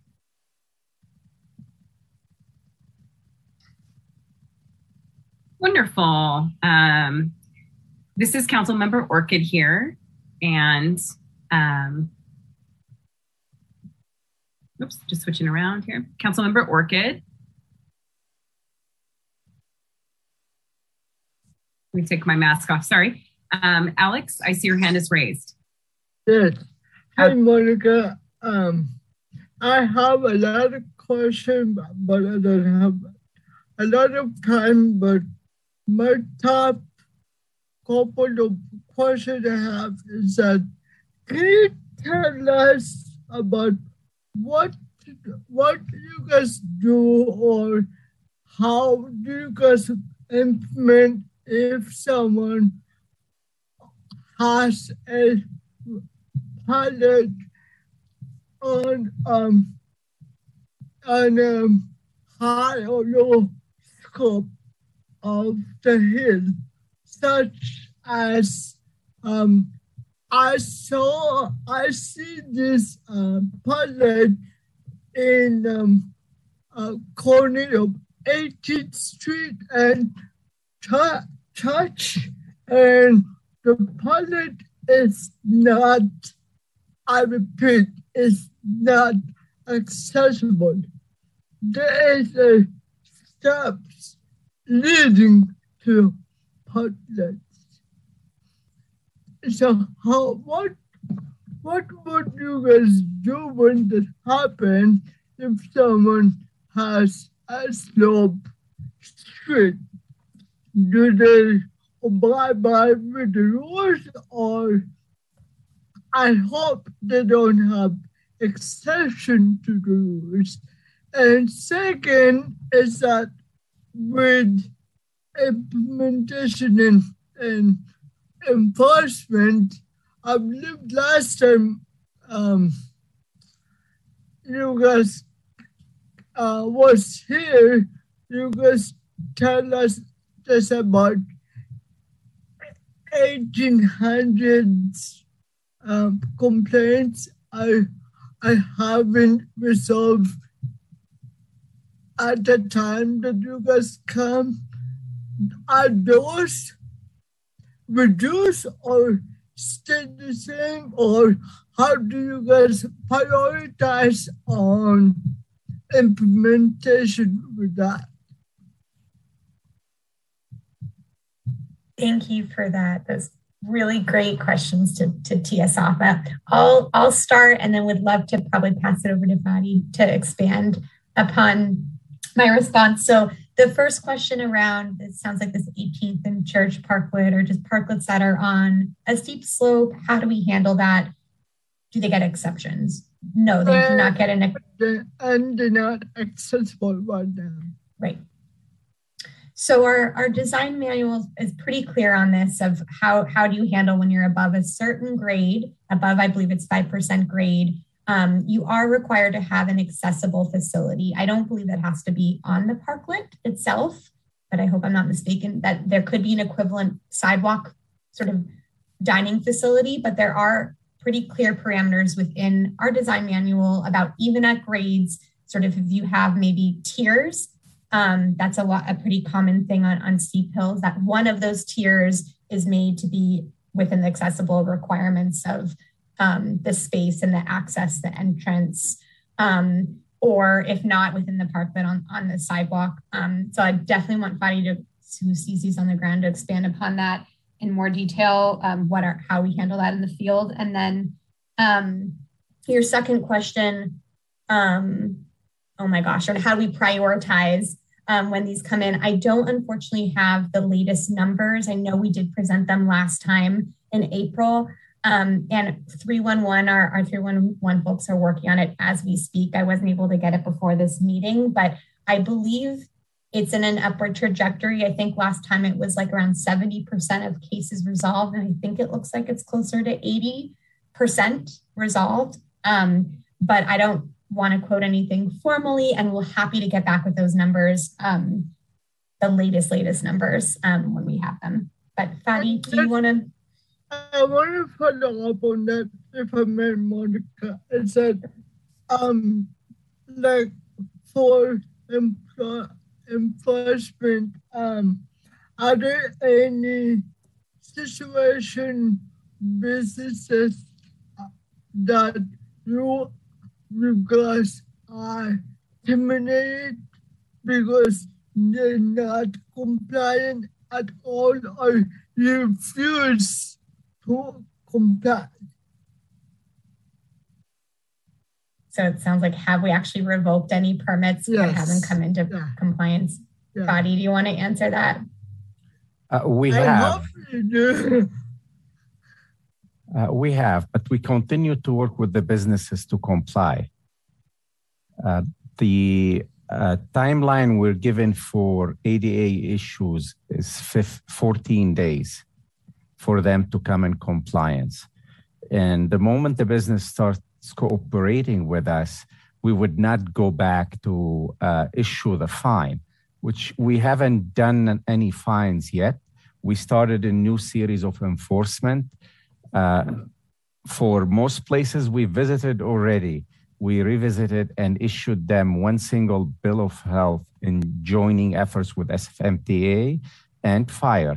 So for us at Public Works, we include the ADA enforcement under our notices and we'll give 14 days for those to come into compliance. Now, when it is uh, the parklet you mentioned, I haven't been there myself, but I know we have an open notice for them to come into compliance. Thank you. Sure. Hello, this is Council Member Orkid Sassouni here. Um, are there any more council members who'd like to discuss any uh, points, have any comments to make or any questions? Anything to add? I myself have a, um, a small comment here. I've experienced a parklet um, uh, that was fantastic, actually. Um, and it was great to eat outside. One thing that was difficult as a deaf person was um, how packed it was. You weren't able to walk on the street, um, you know, to get a table. The chairs were quite, um, quite, uh, rather, you couldn't walk through the eating area to get a table. You were kind of bumping into people who were sitting because of how squished the space was, and you really couldn't navigate the space very well. So I know that um, people are trying to make use of outdoor spaces, but we definitely need to think about accessibility there. And um, you know, if you're not able to actually physically walk in a space, then that's that's an issue that needs to be looked at. Um, I mean, just getting through the tables and the way they had them set up, it was just too crowded. The tables were just almost on top of each other. Um, I wonder if you have any rules or uh, limitations on space and how that would work. Um, because that has been a difficult situation to navigate and a bit confusing to me exactly what is appropriate um, space to, you know to use if you have a tree for example that you're working around you know sometimes they'll set up a, a table right next to the tree and so um, i think we also need to think about safety in uh, you know as a pedestrian um, walking on sidewalks. And if you're having to navigate around a large crowd of people outside of business, you're walking into traffic sometimes or putting yourself in other uh, situations where it's risky. So I think that we just need to make sure, you know, uh, that we're looking at all things, you know, thinking about um, uh, different um, streets, especially Hayes Valley, some different streets and parts and neighborhoods of San Francisco are really tricky and they need to work on on um, how they're forcing people through small spaces. I think that's something that does need attention um, and should be commented on.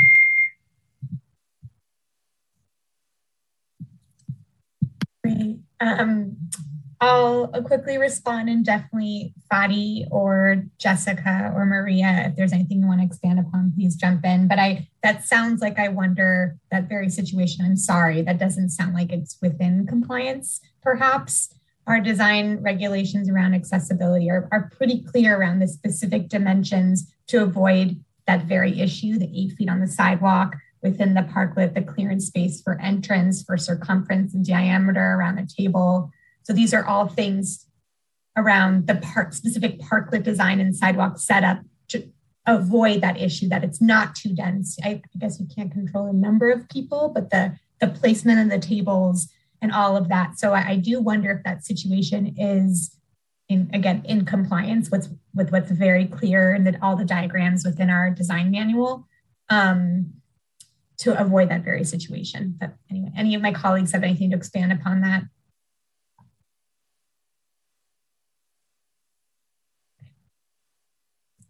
It's difficult to uh, uh, give you a one answer, but uh, uh, definitely when we're out there at the time when people are uh, making the sidewalk narrower than the six feet minimum required, we do notify the business and we make sure they clear the space. But we're not at every location at all times.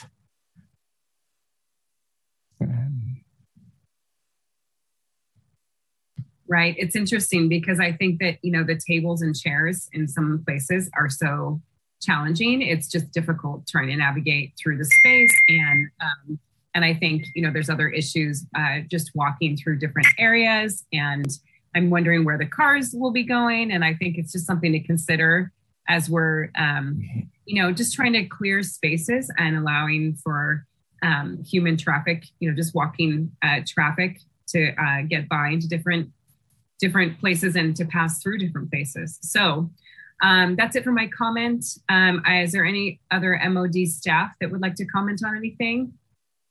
Iman, anyone from the M- MDC staff? Okay, I have additional question for me. Oh, I didn't see you, Alex. Go ahead, Alex. Sorry um, I have a, another question to you guys, to Monica, uh, um, but I know that for indoor dining, San Francisco are requiring for COVID um, verification. Um, those are um, include partners too, correct? Though it's outside um outside dining, right?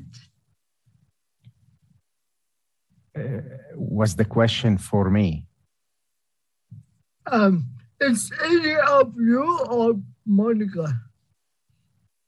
Just to ju- just to clarify, so you're I may have missed. So you're asking if there's a certain use that is considered a parklet. Is it um, that's outside? Was it sidewalk, curb, curb lane? Sidewalk or whatever it may be. My question was: Is verification of COVID um, um, vaccination are required for those parlance? Is Even though it's, it's outside Right. I don't believe so. That it sounds like is vaccination required for outside dining. I don't believe public health requirements are around that. So no, if someone is dining in our a shared space parklet, um, that's outside or sidewalk. That that's the, one of the very benefits of being outside in the airflow, but just just required for indoor. And I guess one last comment or question to you guys would would enforcement, I would suggest going to businesses when it's rush hour or busy so that you guys can see how many people are in that location and how impacted those locations are and if they are compliant. That's my suggestion, and I'm sure you guys talk about that. And so again, thank you, and that's about it. Okay, thank you. Thank you, Alex. Yes, great question, Alex. Um, are there any other council members or uh, anyone else who would have a question at this time? If not, I'll turn it over to the MOD staff. Is there anyone who has any questions or comments at this time from the MOD MDC staff?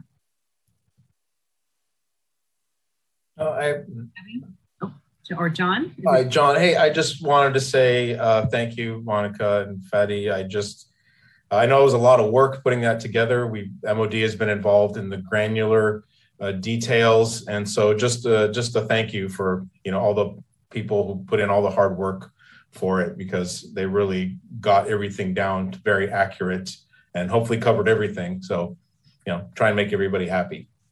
So thank you. Thank you. Debbie? Mm, no questions at this time. Okay, so any other staff members, Iman, anyone else, John, anyone that would like to comment or have any questions?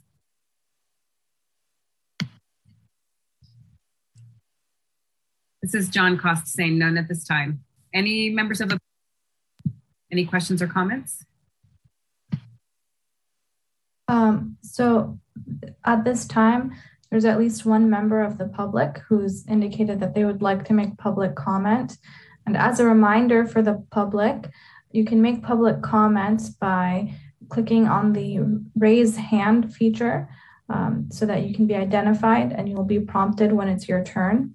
You can also make public comment by indicating that you would like to be recognized by typing into the Q&A box um, or by typing in your comment in the box to be read by the clerk.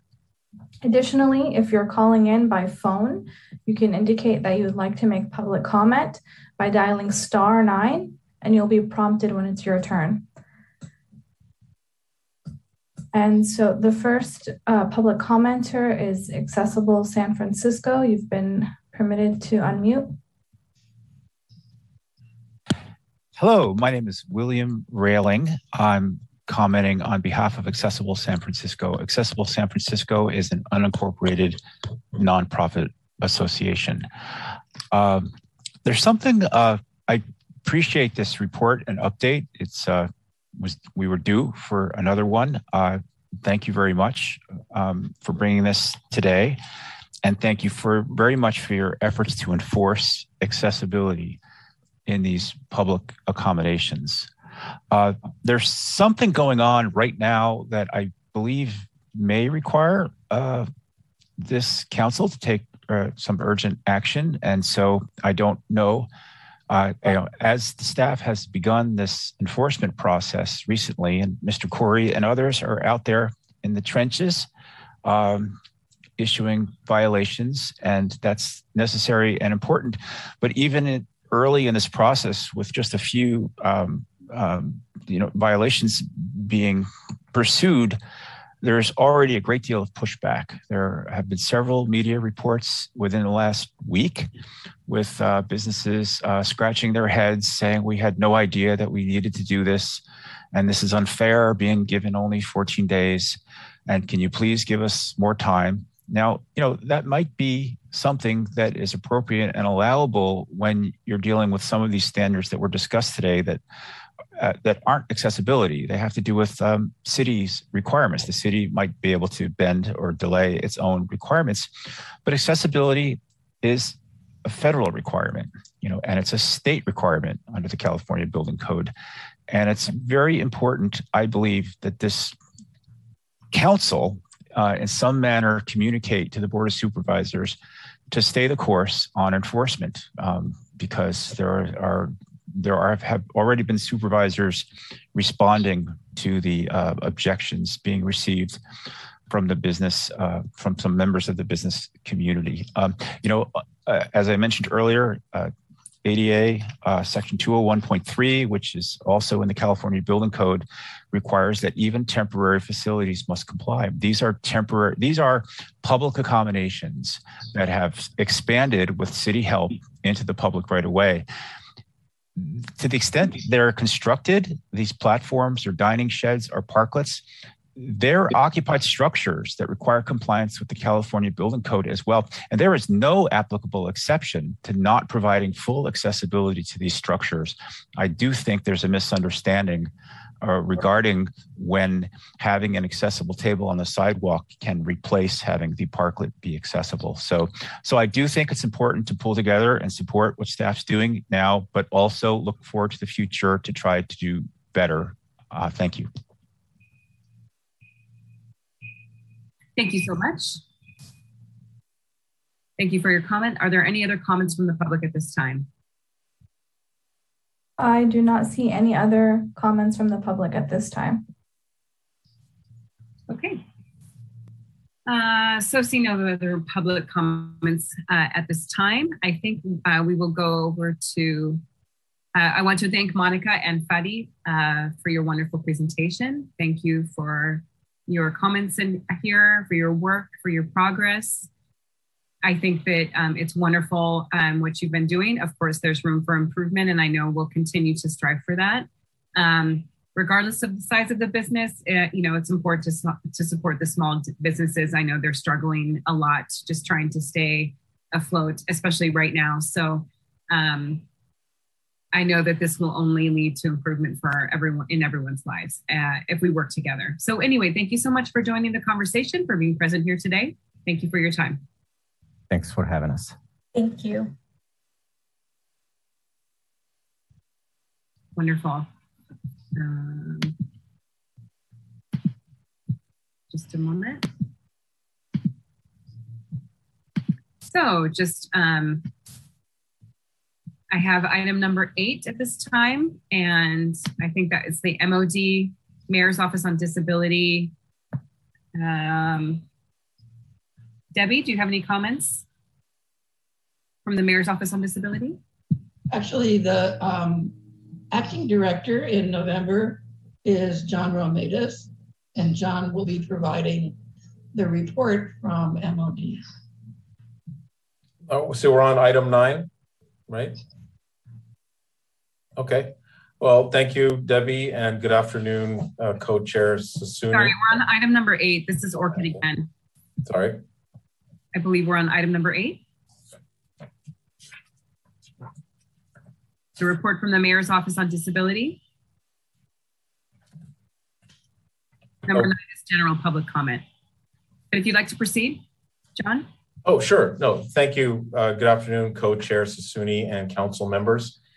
Uh, my name is John Romaitis. I'm acting director of MOD, as um, Debbie indicated. I'm wearing a white shirt and a yellow tie, and my hair is black and combed back. And to the right side of my screen, you'll see my desk and papers and a red phone. And behind me is a bookcase with some uh, code books. So, as some of you already know, around mid October, Director Bohn was in an accident involving an e scooter. Um, and I received a text from her yesterday, and she's doing well and she's on the mend. Um, and we're all wishing her a speedy recovery. So, we're anticipating she'll be back soon. Um, so anyways, today I'll be presenting the director's report, uh, which will be available on MOD's website on Monday, November 22nd. Uh, the website address is www.sfgov.org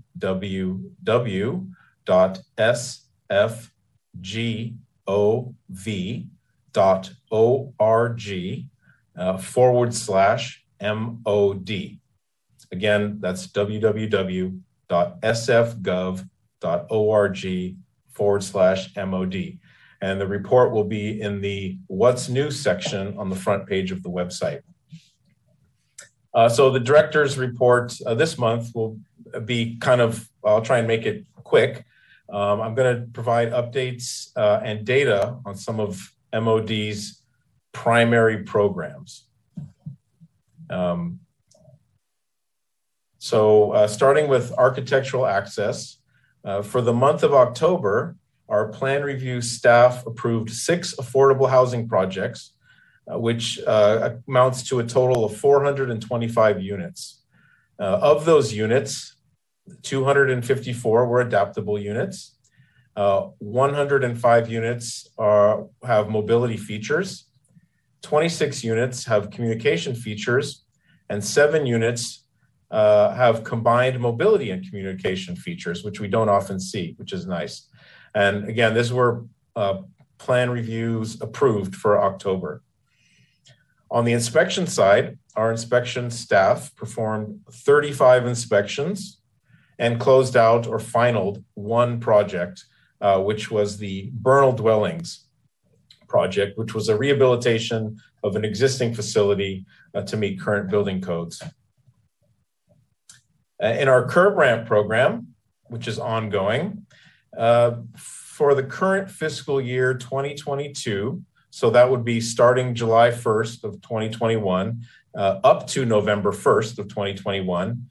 Uh, in that time period, 45 curb ramps were installed, and we are expecting to reach or exceed our goal of 700 by the end of fiscal year 2022. So we're on uh, a good track with the curb ramp program.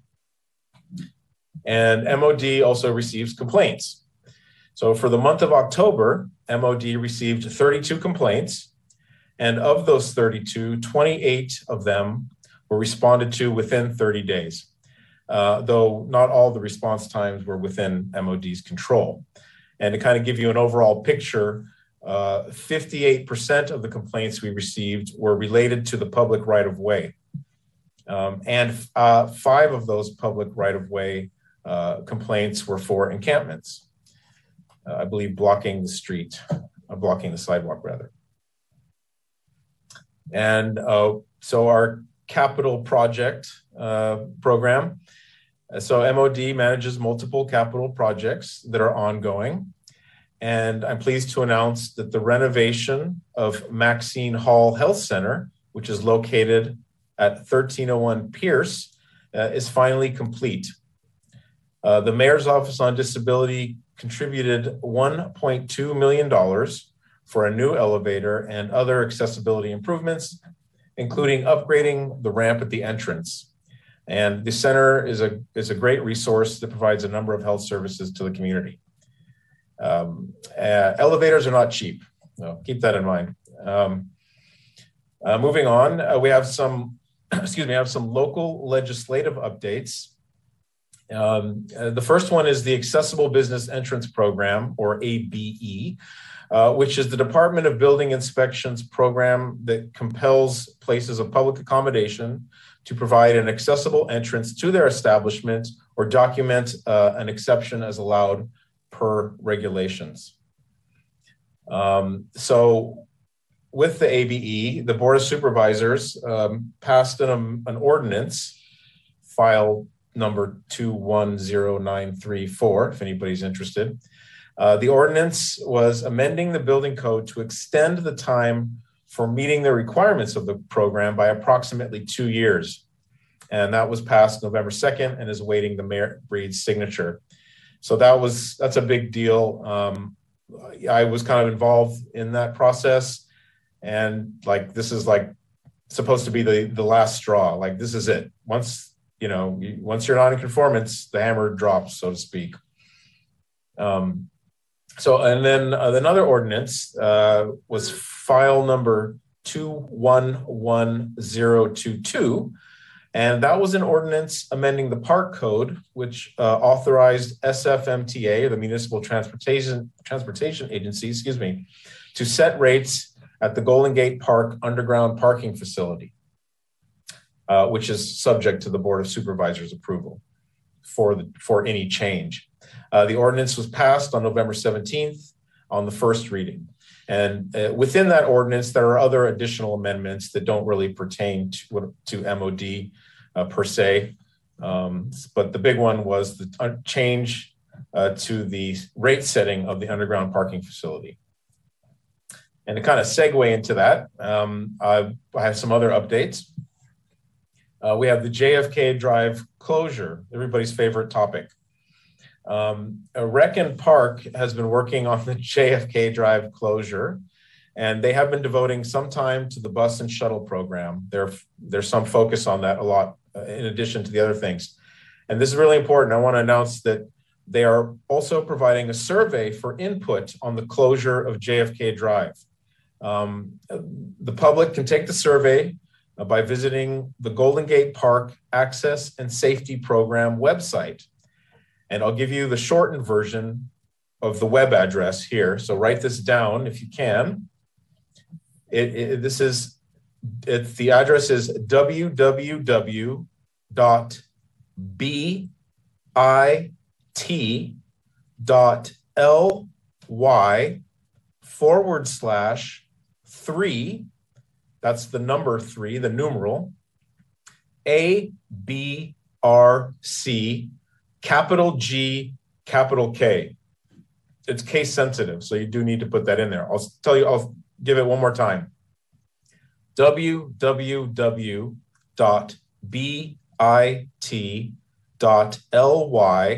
forward slash the number three A B R C capital G capital K. Okay, once you're on the website, if you scroll down a bit, there's a feedback link in the menu field on the right. If you click on that, it will take you to a page where you can select the quote take our survey here link, which takes you to the survey page. Uh, the survey closes November 25th at midnight Pacific Standard Time. So that's um, that's Wednesday at midnight.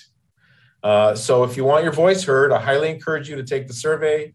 Um, and finally, just final note on this: uh, even if this, even after the survey closes, engagement and communication will continue through the winter. So it's it's very important if you want to have your voice heard um, to fill out that survey. Okay, uh, and moving on to the COIT, which is the Committee on Information Technology. Um, the committee approved a new digital accessibility and inclusion standard on November 18th. Uh, this standard applies to all digital services and web content made available to the public, and it requires San Francisco to follow the web content accessibility guidelines of the World Wide Web Consortium. Excuse me. MOD will be involved in implementation for making digital content such as reports and documents accessible, and will also be involved in making sure that San Francisco's procurement uh, practices result in the purchase of accessible IT.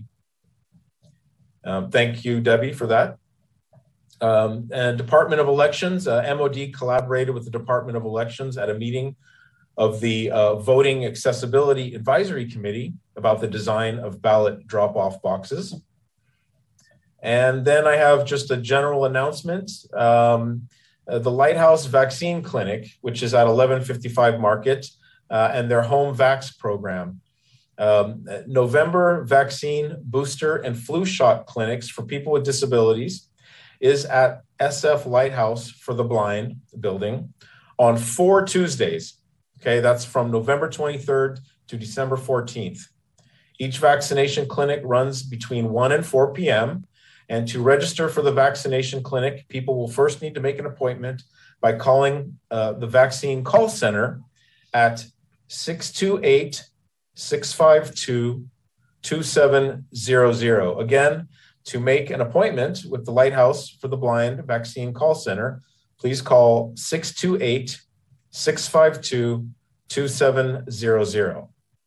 And uh, the mayor, um, the last item I have uh, was that the mayor sent out a press release the other day um, about, I believe it's uh, housing, HSA uh, is overseeing a program to give out 5,500 turkeys for Thanksgiving. Uh, unfortunately, um, there wasn't a link or any other information. It was just a, a press release out there. So I, I, would encourage people to kind of dig in if they can, uh, scour HSA's website to find out if they have uh, any information on um, these uh, turkey handouts. And lastly, I just want to thank the MOD staff for all the hard work they do behind the scenes and wish everyone a happy Thanksgiving. And that concludes the director's report for this month. Thank you.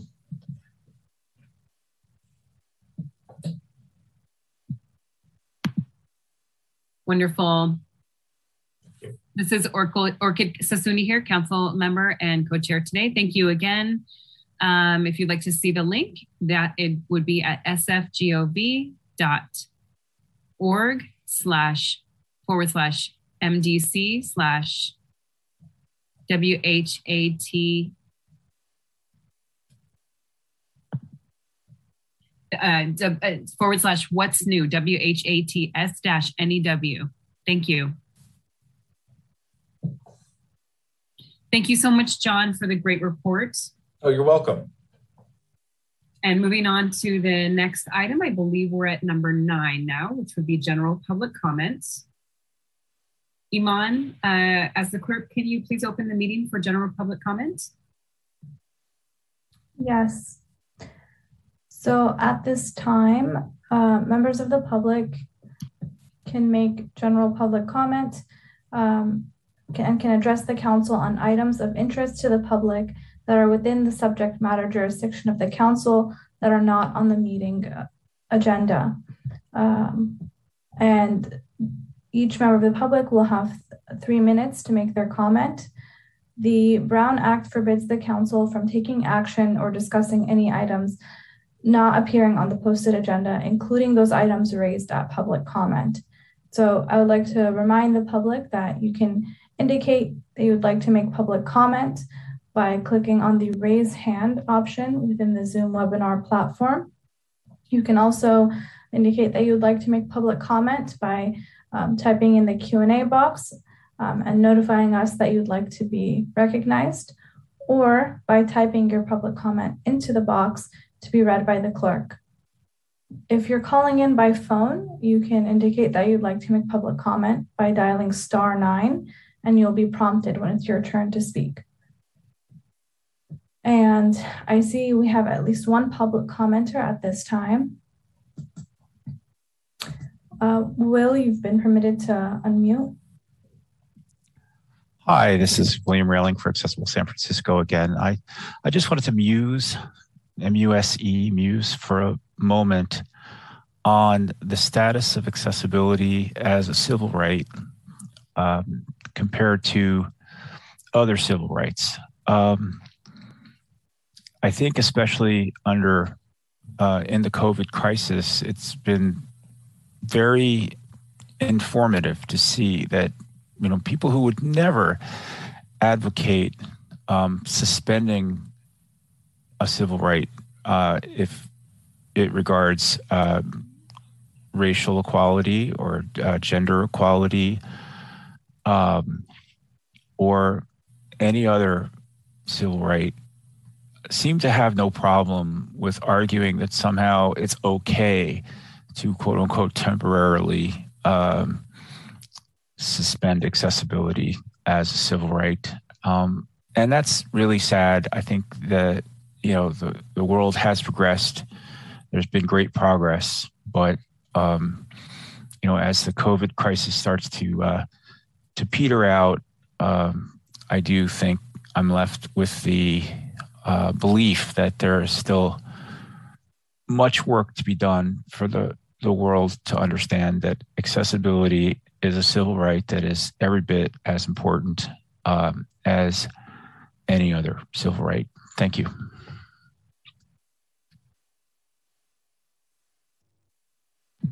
Thank you so much. Thank you for your comments.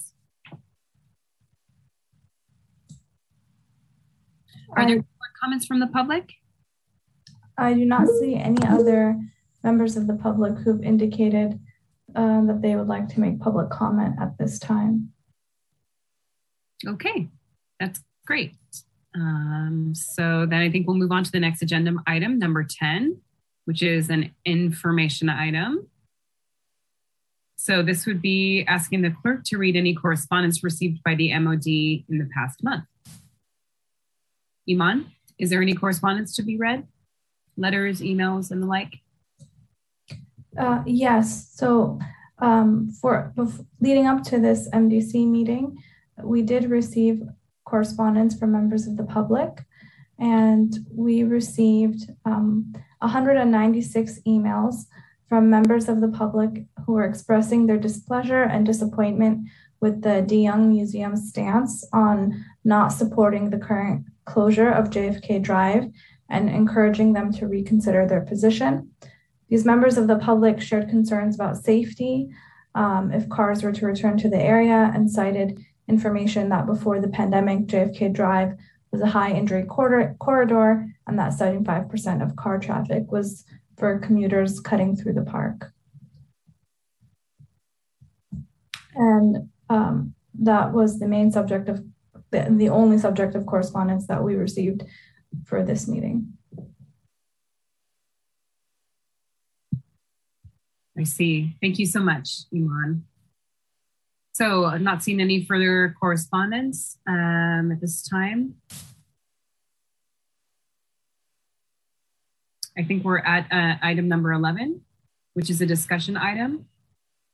Are there any council members who have any comments or announcements?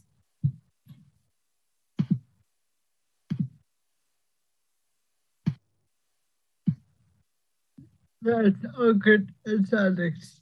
I just want to say thank you very much for this MOD stuff and for the interpreters and for all good um, it's Thanksgiving next week, so just wanna give thanks to you guys, and I hope you guys have would have a um happy Thanksgiving. Thank you so much, Alex. I'm wondering if there's any other council members who have any more comments or announcements at this time.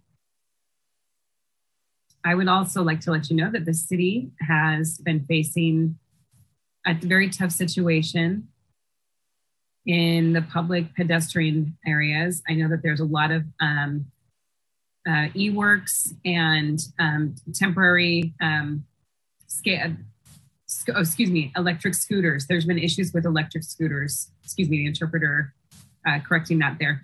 With there's been a massive issue with e-scooters and motorized scooters on public sidewalks.